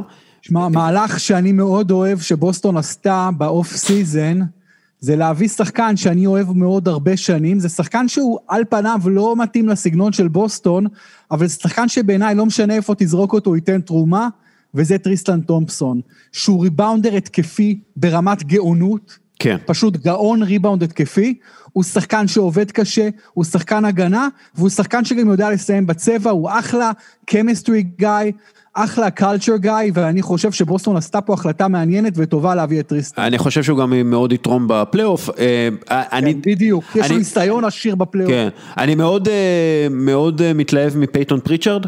הרוקי, כן. הוא, עושה, הוא עושה דברים, לפי דעתי, הוא עושה דברים פנטסטיים שאף אחד לא ציפה ממנו לעשות. הוא קלע עכשיו, היה נגד טורונטו 23 נקודות, הוא יכול להיות הסוג של ה X factor style טיילר הירו בפלייאוף, ובעיניי בוסטון היא באמת במרחק טרייד אחד מלהיות קבוצה שכולם יסכימו שהיא צריכה להיות בגמר, גמר מזרח, כי שלוש פעמים מארבע העונות האחרונות להיות בגמר המזרח זה כנראה לא מספיק בשביל שיאמינו בזה, אבל... אבל דני איינג' הביקורת עליו בשנים האחרונות, בעשור האחרון אולי זה שתמיד הוא, הוא לא הצליח לעשות את הטרייד הגדול הזה כשהיה צריך. כאילו על זה, על זה קצת הביקורת על דני איינג'. אני לא יודע אם הוא היה צריך לעשות את הטרייד הגדול, והטרייד הגדול האחרון שהוא עשה עם אה, קיירי ארווינג, הוא לא היה טרייד מוצלח בגלל האישיות של קיירי ארווינג. אה, צריך לזכור, הוא בנה קבוצה עם קיירי ארווינג וגורדון היוורד, ואל הורפורד, וטייטום ובראון, וזה פשוט לא עבד. אה, אז כן. לפי דעתי הוא הלך לכיוון קצת שונה. בעיניי, שחקנים שיכולים לשנות קבוצה, לא רק בוסטון, אה, ג'יי ג'י רדיק, אה, ברגע שאתה מכניס... פתח את העונה לא טוב. פתח את העונה לא טוב, אבל אנחנו יודעים מה הוא שווה, ולאורך הרבה מאוד זמן הוא שווה את מה שהוא שווה, ובעיניי עם, אה, עם ניו אורלינס, שהם קצת מג'עג'עים, ירצו אה, נכסים, הוא יהיה פנוי, הוא יהיה כן, פנוי, הוא יהיה פנוי, אה, הוא שחקן למשל שיכול לעשות אה, שינוי גדול בקבוצה, אם אתה שם אותו בבוסטון, נגיד אתה מעביר עבורו כמה בחירות דראפט או בחירת דראפט או כמה שחקנים צעירים. זה, זה משהו שיכול לשנות את העונה, לשנות את הפרספקטיבה על הקבוצה, אמ, שחקן נוסף שבעיניי יכול לעשות שינוי ואני לא יודע כאילו מה קורה כרגע בממפיס, ג'ה מורן קצת נפצע ו, ו, ואין להם את ג'רן ג'קסון כרגע, אבל שחקן, דילון ברוקס כזה יכול להגיע לקבוצה ו, ולתרום המון כקלה מהיר. אמ, יש לו גם אופי של פי, של לידר. הוא לוקח כן. על עצמו. אז, אז יש כמה כאלה בקבוצות, מי, מי אתה חושב שיכול אה, לעשות איזה שינוי כלשהו? תראה, קודם כל אני חושב שהעונה מעניינת כי היא נראית עונה מאוד שקולה וגם הרבה קבוצות חזקות פתחו לא כל כך טוב. אה, בין אם זו מיאמי. זה עונה שקולה שבסופה לייקרס תיקח, כן? אבל, אה, אבל כן, זו עונה שקולה כרגע. לנצח את, ה... זהו, לנצח את המפלצת הזאת, הלייקרס, בינתיים הקבוצה היחידה שמנצחת את הלייקרס בראש בראש, זה קליפרס. כן, אבל הם לא... תמיד טובים נגד הלייקרס. כן. אבל יש להם בעיות חוץ מזה, אני חושב שבמזרח דנבר אה, קבוצה מוכשרת שפתחה לא מספיק טוב, אה, אה, דאלאס בינתיים פתחה לא מספיק טוב, אני חושב שתראה, גם יהיה מעניין השנה מי ה-MVP, כי הרי לוקה היה פייבוריט בסוכנות הימורים, להיות ה-MVP, והוא לא פתח את העונה, עדיין בסדר, זה מאוד מוקדם. בסדר, אבל הוא יכול, אתה יודע. הוא יכול, בוודאי, כן, כן, אבל... בכלל, וגם במזרח עם מילווקי מעניין, ופילי, אני חושב שפילי שפתחה, יש לה את המאזן הכי טוב בליגה, אני חושב שש אחת, אני חושב שזה קצת מרמה, נכון שדוק מאמן טוב, טוב מאוד אפילו, ויש לפילי, אבל בינתיים אני, אני, אני עדיין חושב שגם הם יצטרכו לעשות איזשהו שינוי, כדי להיות ממש קונטנדרים לאליפות. אז במובן הזה, כשאתה מסתכל על קבוצות שקוראות תיגר על הלייקרס, אנחנו עדיין לא רואים קבוצה שאתה יכול להגיד, וואלה, זאת באמת קוראת תגר רצינית על הלייקרס. אה, כן, אני חושב, דרך אגב, אני חושב שדנבר אה, היא, היא, שוב, זה קצת hangover מסוף העונה שעברה, אה, אז, כן. אז בעיניי כאילו דנבר תהיה שם למעלה, כשהם, כשהם און אז הם און ופורטר ג'וניור יחזור מהקורונה או מה שזה לא יהיה ויהיה טוב. אבל עדיין, עדיין, עדיין לייקרס, כן, הלייקרס עדיין יהיו אה, קבוצה הרבה יותר טובה. דרך אגב, אה, אה, בורוביץ', ה take הכי גרוע שלך בכל הזמנים הוא ה take על לוקה דונצ'יץ', כאילו זה שחשבת שהוא לא יהיה שחקן NBA טוב זה, זה פשוט לא. בדיחה גדולה בעיניי. בוא נדבר על לוקה, שנייה, שנייה, שנייה. זה נושא מעניין, אז בוא נדבר על לוקה, שני השחקנים האחרונים עם טריפל דאבל של 30 נקודות, 15 ריבאונדים ועשרה אסיסטים ב-NBA זה לוקה דונצ'יץ' ולוקה דונצ'יץ'.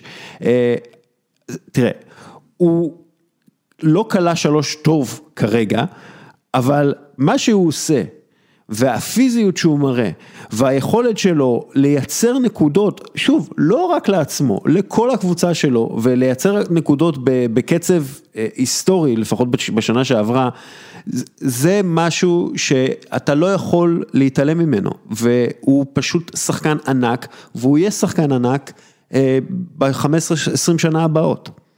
אני, אני, אוקיי, אני אגיד מה אני חושב על לוקה דונצ'יץ'. אני חושב שלוקה דונצ'יץ' עדיין, אה, עדיין אני חושב שהוא על ידי הרבה מאוד אנשים, על ידי רוב רובם של האנשים, הוא overrated, אני אנסה להסביר למה.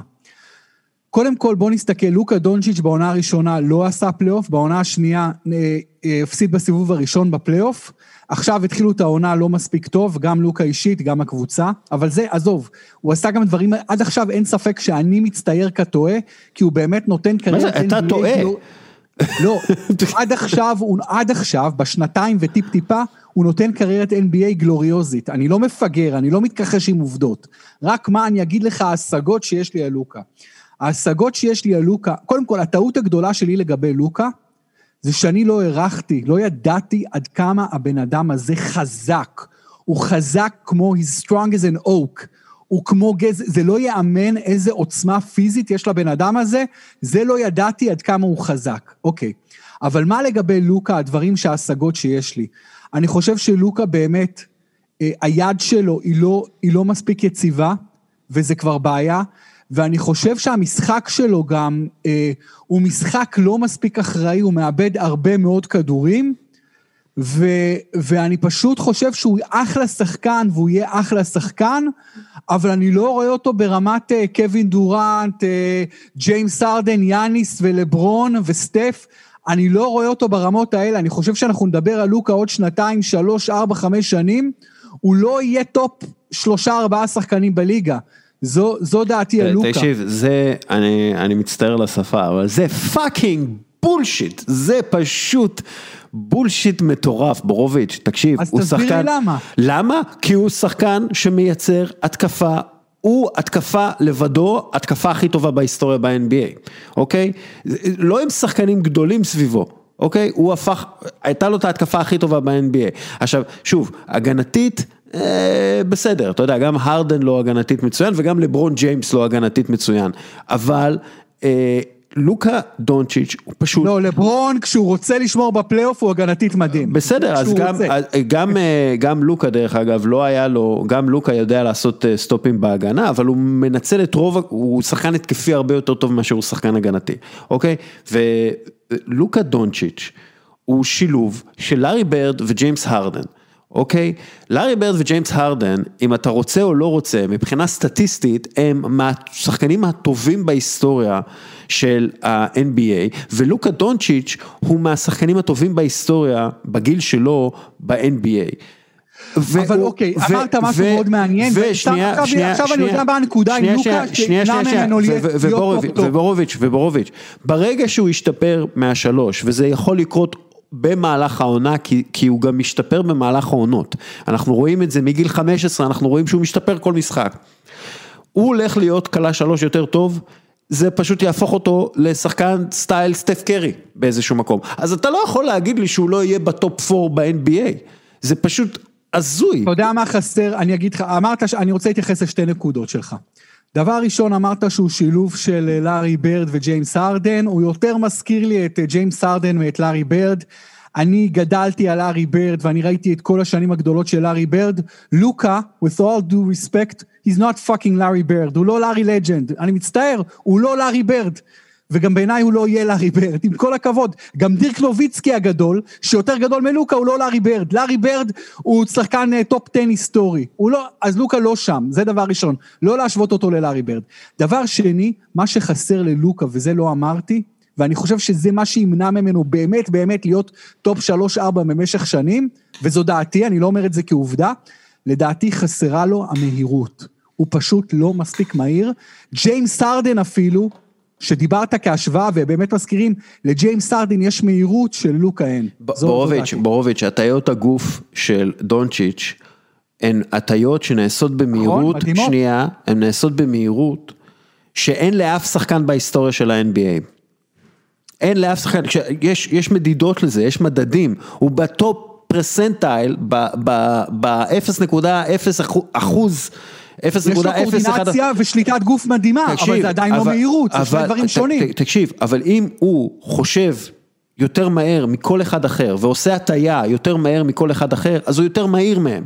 עכשיו, לא יכול להיות ששחקן באופן יציב וקבוע, כן, עובר שחקנים, כן, בגלל ההטיות שלו ובגלל המהירות מחשבה שלו, עובר שחקנים על בסיס קבוע, נותן אה, סלים מ mid range וגם מהשלוש, בגלל שהוא מייצר לעצמו את ה space ומייצר לחברים שלו את ה space, ואתה תגיד לי, הוא לא מהיר.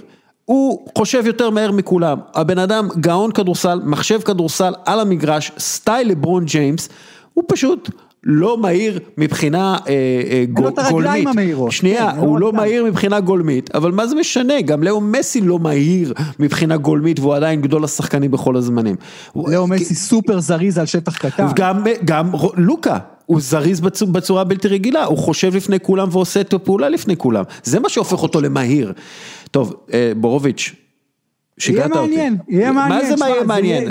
זה השאלה שתגדיר את ה... אתה יודע מה, איך אנחנו, איך אנחנו אה, מקמטים הכל להתערבות? כי בא לי לקחת ממך אה, סטייק טוב.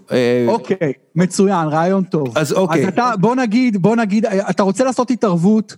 שלוקה דונצ'יץ' לא זוכה באליפות בחמש-שש שנים הקרובות? לא, לא, לא, לא, לא, אליפות זה לא, אליפות זה לא, אוקיי, אז מה אתה רוצה? איזה מדד אתה רוצה? MVP. אה, יופי, יופי, יופי, יופי. אני אומר שלוקה דונצ'יץ' זוכה ב-MVP בחמש אה. שנים הבאות. עכשיו שנייה, לא רק זה, אני אומר גם שהוא זוכה כמה פעמים ב-MVP בחמש שנים הבאות. על מלטיפל MVP אני מוכן עד סוף הקריירה לתת לך שהוא לא מלטיפל MVP, לפי דעתי הוא גם לא יהיה פעם אחת, אבל בוא נעשה את ההתערבות על מלטיפל עד סוף הקריירה. מעל מה? מעל מה? מלטיפל MVP, כלומר יותר מפעם אחת. אה, אוקיי, אז... עד סוף הקריירה זה עוד 15 שנה, כן? אז כן, אני אז לא... בוא נעשה לחמש שנים, אתה אומר הוא MVP בחמש שנים הקרובות, ואני כן. אומר לא. אה, אוקיי. וגאס תלך איתך. אוקיי, בסדר. התאריך, שומעים מאזינים, התאריך הוא השישי לראשון, 2021. כלומר, עד השישי לראשון, 2026, אה, לוקה דונצ'יץ' צריך לזכות בתואר ה-MVP, ואז אני זוכה בסטייק, ארוחת סטייק איפשהו? סטייק, אני אשמח, אה, כן, מקום של בשר. יהיו ספונסרים. אה, אה, לא, יש לנו אה, ספונסר, זה נקרא עסק טעים, וזה הספונסר נותן החסות לפירוט הפרק שלנו, אז הם לא עושים סטייקים בדיוק, אבל הם עושים מנות עם בשר, אחלה אוכל, אתם יכולים להזמין בוואטסאפ, בפייסבוק, אני יודע, עכשיו נכנסים להסגר, יש ילדים, יש שם גם אוכל כזה, שילדים יאכלו ויהנו ממנו, זוג מאוד חמוד. דסקל, אה, מי ההימור שלך ל-MVP של, מי ההימור שלך, ממש ברמת ההימור ל-MVP של השנה? אה, לוקה דונצ'יץ', או ניקולה יוקיץ', כן. אוקיי, אוקיי, ניקולה יוקיץ' זה מעניין. ה-MVP שלי, אני חושב שכסוג של סוס שחור, אם לגולדן סטייט תהיה עונה טובה, אז סטף, אני חושב, יהיה חזק מאוד ב-MVP. אה, ואני, זהו, בינתיים אני חושב שנותן את העונה הכי מרשימה, אה, אני חושב שגם טרי יאנג הוא מועמד ל-MVP. אה, למרות שאני אמר, התחלתי עם קיירי, כן, אני לא, קיירי לא יהיה MVP. לא נכון, גם ליד דורנט, קשה להיות MVP. כן, תשמע, אתה יודע מי התחיל את העונה הכי טוב מבחינת player efficiency rating? מי? ג'ה מורנט. נכון, נכון, אבל הוא נפצע מאוד הוא מהר. הוא נפצע, הוא נפצע, זאת הבעיה, אבל... אה, שחקן מעולה, כן. כן, אה, לא, תראה, הוא הוא עם שלושה משחקים והוא נתן אה, מספרים מדהימים. הוא גם רוקי דה עיר שנה שעברה. כן, יוקיץ', קרי חזקים מאוד, גם אנדדקומפו כמובן, אבל כרגע... כרגע שדונצ'יץ'... אומרים שהעיתונאים לא משנה, ביל סימונס אמר, לא משנה מה יאניס עושה השנה, לפחות 50% מהעיתונאים, לא משנה מה, לא ייתנו לו יותר MVP. אחרי שנתנו פעמיים והוא כן. פישל בפלייאוף, לא ייתנו לו יותר. כן, כן, אה, כי... זה, אגב, זה הגיוני. הגיוני? כן, נכון. אני, אין לי, אין, לי, אין לי בעיה עם זה, כי אני, כן. אני חושב גם, אגב, אני לא בטוח שהוא היה MVP בשנה שעברה, כשאם אני מסתכל על, כאילו, על כל העונה, אני חושב ש, שמי שהיה MVP זה לברון ג'יימס. אמ, באמת. כולל הפלייאוף, כן. כאילו- תמיד יש את הבעיה עם ה-MVP. כן, אבל גם, גם העונה הרגילה, אתה יודע, להביא את אה, לייקרס למקום הראשון, אחרי כל כך הרבה נכון. שנים של, של לא, כלום. לברון, לברון זה, אתה יודע, יש את המושג שלאחרונה התוודעתי אליו, אתה יודע, generational talent. שזה כאילו כישרון של פעם בדור, כן. טאלנט, שחקן של פעם בדור. הלברון, אפ- אפילו הוא לא generational, הוא all time talent, הוא לא generational talent אפילו. כן, כן. אגב, לוקה דונצ'יץ', כן, כמה שהוא uh, התחיל את העונה גרוע, אוקיי? הוא מקום שביעי ב- במדד uh, uh, VORP, כאילו value over replacement player, uh, ואני בטוח שהוא יעלה בדירוגים, באמת. שחקן uh, פנטסטי שאתה לא מעריך מספיק, כנראה דו, uh, uh, אוהד בורוביץ'. בוסטון, אומרים לך trade, trade up, ג'יילן או טייטום, תמורת לוקה, אתה עושה את זה בלי להניד אתה, ברור, על מה אתה מדבר? What the fuck are you talking about? אתה מבין, אני? דני איינג', what the fuck, man? כאילו, תראה, טייטום הוא הבן שלי. זה לא אני- כל כך obvious, דסקל, אתה עושה את זה כזה, בעיניי זה לא כל כך ברור. שנייה, אם אומרים לי ג'יילן בראון בעד אה, לוקה דונצ'יץ', אני אני לוקח, אני אומר לג'יילן, ג'יילן, אני אוהב אותך, אתה כמו בן בשבילי, אבל, אבל. קח, תעשה. אם אומרים לי טייטום, אני אני חושב רגע לפני שאני אומר את זה. אני אומר, "מ, אוקיי, טייטום, אני מת עליך, אבל לוקה דונצ'יץ'. על מה אתה מדבר? לוקה דונצ'יץ' זה generational talent. טייטום הוא שחקן פנטסטי, נהדר, לפי דעתי הוא יהיה ב top 10 של הסלטיקס בכל הזמנים, אולי top 5, אוקיי? אבל לוקה דונצ'יץ' זה reincarnation של לארי ברד. זה, זה, זה, הוא פוטנציאלי top 3 בכל הזמנים.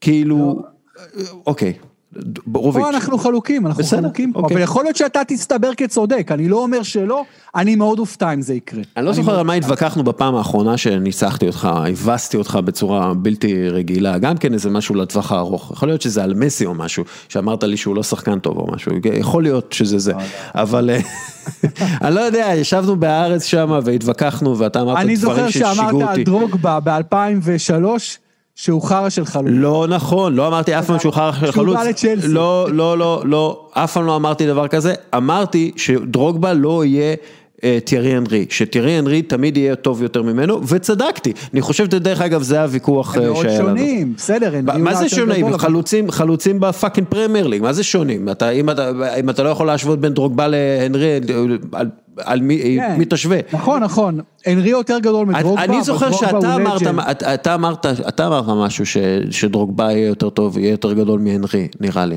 נראה לי שזה הוויכוח, ששיגעת אותי, הטרפת אותי, איך, לא משנה, עזוב. אה, בורוביץ'. אה, אז צריך נתראה עוד. נתראה עוד חמש שנים. כן, כן, אתה צריך לרשום את ההתערבות הזאת איפשהו. זה, מה זה, זה רשום בפודקאסט, זה רשום בפודקאסט. פודקאסט, בדיוק, הכל מוקלט. אבל שוב אני אומר, הדעה שלך שהוא יזכה ב-MVP בחמש שנים הקרובות היא דעה שווגאס תומכת בה, כלומר הציבור... אתה יודע מה יש בווגאס? אתה יודע מה יש בווגאס? הרבה מאוד אנשים מאוד מאוד חכמים, שמכירים את כל המספרים ויודעים את כן, הספורט. ואת הטוב, ואני חושב שהם לא סתם אומרים את הדברים האלה, זה לא סתם... אה, מה, זה שהם הציבו אותו כמספר אחת, עם יחס של אחד לשלוש וחצי, ל-MVP העונה, זה היה דבר מדהים, זה, זה הרספקט הכי גדול שלוקה יכול לקבל, אתה מבין? אבל השאלה, בוא נראה אותו מגבה את זה, אני, בוא נראה אותו מגבה את זה. value over replacement player, אחרי שהוא מתחיל את העונה לא טוב מבחינתו, כמו של אנטוני דייוויס, טיפה פחות טוב משל ניקולה יוקיץ', ו- והוא לא התחיל טוב את העונה. אתה הבנת את זה תגיד ברור? לי, לגבי סטטיסטיקות מתקדמות, רציתי לשאול אותך משהו, סתם איזה ערעור פילוסופי שיש לי. כן. אם כל הקבוצות כבר עושות סטטיסטיקות מתקדמות, אז אולי הקבוצה הבאמת חכמה כבר אומרת, אני לא אחפש את הvalue שלי שם, כי כולם, על, כולם נמצאים על הדבר הזה, אני אחפש value במקום שאף, במקום, אתה יודע, במקום אחר כאילו. כאילו, אתה יודע- מה אני מתכוון? אני, כאילו, אה, אה, קודם כל אה, יש את אולי. פסיכולוגיה. לא, לא, יש- שגם את זה עושים היום, גם את זה עושים- חבל על הזמן. עושים את זה, ואני חושב שהרבה קבוצות עושות, ה-value שלהם זה בפרופילים פסיכולוגיים בקבוצה שלהם, שהם בוחרים, אה, אבל אני חושב שה-value הכי גדול, ואמרתי את זה הרבה פעמים ואני אגיד את זה שוב, ה-value הכי גדול הוא במדד הכי חשוב בעיניי, וזה מדד W. מדד W זה wins. wins. וקבוצה, Just win baby. בדיוק, על קבוצה, דייוויס האגדי, המנהל בעלים 50 שנה, אמר תמיד, just win baby. just win baby, זה, אתה יודע, do your job, do, do your job למרות זה שגם לנצח, הקבוצה שלו הרבה שנים, לצד ניצחונות גדולים, היו להם גם המון המון שנים של כישלונות, אז כן, אתה יודע, אני- אנחנו לא זה, קשה. אבל אה, אתה יודע, לא כל מי שיודע, all about לצ- the W. בדיוק, נכון? כן, לא דבר, אה, לא כל בן אדם שיודע לתת ציטוט הוא גם אה, גאון, אבל אה, אה, אם אני GM, או אם אני עוזר GM, אז אני מחפש לראות אה, כמה ניצחונות יש בקריירה של השחקן הזה, בכל שלב, דרך אגב. כי יש משהו בניצחון שהוא מוחלט.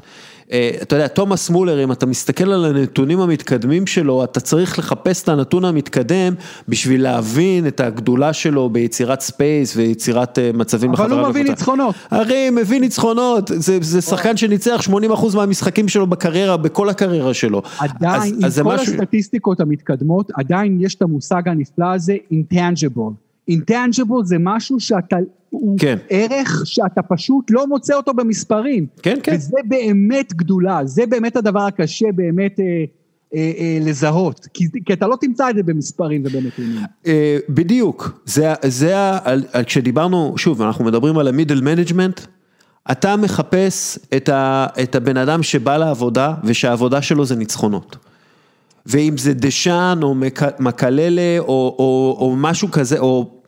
אה, גם מישהו או- שבמגרש. האימונים, נכון, וגם מישהו שבמגרש האימונים ובחדר ההלבשה ישפיע על האחרים להתאמץ יותר כן, ולנצח כן, יותר. כן, כן. וזה, אתה בחיים לא תראה את זה בסטטיסטיקה, חוץ מהסטטיסטיקה שאתה מדבר עליה, ניצחונות. נכון. אתה לא תראה את זה בסטטיסטיקה אישית.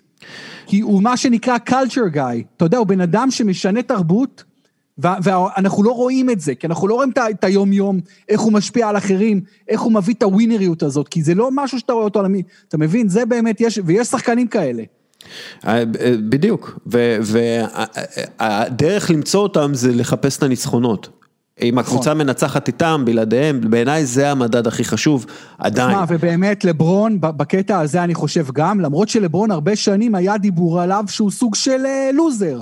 שהוא לא ווינר, הוא לא, הוא לא קילר, אה, יודע, אבל זה, עדיין, זה אנשים לברון- שאומרים שלברון הוא לוזר, זה אנשים שאומרים שרוג'ר פדרר הוא לוזר, אז עזוב אותך, כאילו, מה, לא באמת, כאילו, אה, אז הוא הפסיד בגמר לשתיים מה, מהשלוש הקבוצות הכי גדולות בהיסטוריה של המשחק, כאילו, לא, כאילו, אבל, אבל תראה, למה אומרים את זה, דסקל? אומרים את זה כי ישבו את לברון למייקל ואת רוג'ר לרפה, ורוג'ר מול רפה הוא לא great winner, ולברון מול מייקל הוא גם פחות winner. אתה מבין? זה, זה אז, הבעיה. אז, אז הוא winner 98 אחוז ולא 100 אחוז כמו היריבים שלו ההיסטוריים, כן? אין עוד, נכון. מה- אין מה- מייקל ג'ורדן, אין עוד אה, רפה נדל, בטח לא על החימר. אין, אין, אין, אין. אז, אין, אז אתה יודע, אבל. כאילו, עדיין להגיד על מישהו כמו לברון שהוא loser, זה פשוט כל כך מופרך, זה כמו להגיד שלוקה דונצ'יץ' הוא לא אה, שחקן אה, top חמש ב-NBA, זה כל כך חוסר הבנה מוחלט, שזה פשוט מדהים אותי, אבל בסדר, בוא. בורו. תראה, לוקה שנה שעברה בהחלט, שלא יובן לא נכון, בהחלט היה top חמש NBA, אני לא, אני לא מתווכח עם זה. אני מדבר על הקטע העתידי, שנסתכל עליו כשחקן של העשור הקרוב, אם הוא top שלוש-ארבע שחקנים ב-NBA. יהיה מעניין לראות, יהיה מעניין לראות, אני לא בטוח שהוא יהיה שם, אני לא בטוח. אה, גם בוא, ה competition קשה, דסקל, זה לא פשוט, ה-NBA זה, אתה יודע, יש שם, שח... יש שם כמה פריקים מטורפים, שחקנים פסיכיים, ש... בורוביץ', רק שחקן אחד ב-NBA שיחק עם בוגרים בגיל 15 וניצח אותם. נכון, נכון. רק שחקן אחד. והשחקן הזה, שמו הוא לוקה דונצ'יץ'. ואתה צריך להבין את זה. אתה, אנחנו מסתכלים על ה-W, על מדדי W, כן? האיש הזה הביא ניצחונות לריאל מדריד בתור... אליפות אירופה לסלובניה, למרות שדרגיץ' היה הכוכב ולא. עזוב, נו, הם לא היו זוכים באליפות בלעדיו. זה שחקן שהביא נכון. ניצחונות בגיל 15 לריאל מדריד, בגיל 16 ו-17 לסלובניה, כאילו, עזוב אותך, בורוביץ', זה המדד הכי חשוב. השאלה מה הוא יביא בעשור הקרוב מבחינת אליפויות וניצחונות לדאלאס, זו השאלה הגדולה בקריירה שלו. סבבה. אנחנו נתראה בארוחה, כשיהיה מותר להיכנס למסעדות שוב, אתה תשלם עליי סטייק איכותי ככה, סבבה? אני רוצה משהו כן. כאילו, אתה יודע, בשר מובחר כזה, רמת הגולן, לא, לא הבשר פיגולים, כן? אני לא אוכל בשר רע. המובחר, המובחר ביותר. בסדר גמור, מצוין. יאללה, בורוביץ', תודה רבה לך. תודה רבה, היה כיף. אה, היה כיף מאוד, תודה רבה לתנו לחיות לחיות, הנותני חסות העיקריים שלנו לפרק זה, אנחנו בחרנו אותם כנותני חסות אה, העיקריים שלנו, אה, גם תודה רבה לעסק טעים, הנותני חסות לפירוט הפרק, תודה רבה ללוינטל, תודה רבה לבורוביץ', תודה רבה לך מאזין יקר שנשאר עד הסוף, יאללה ביי.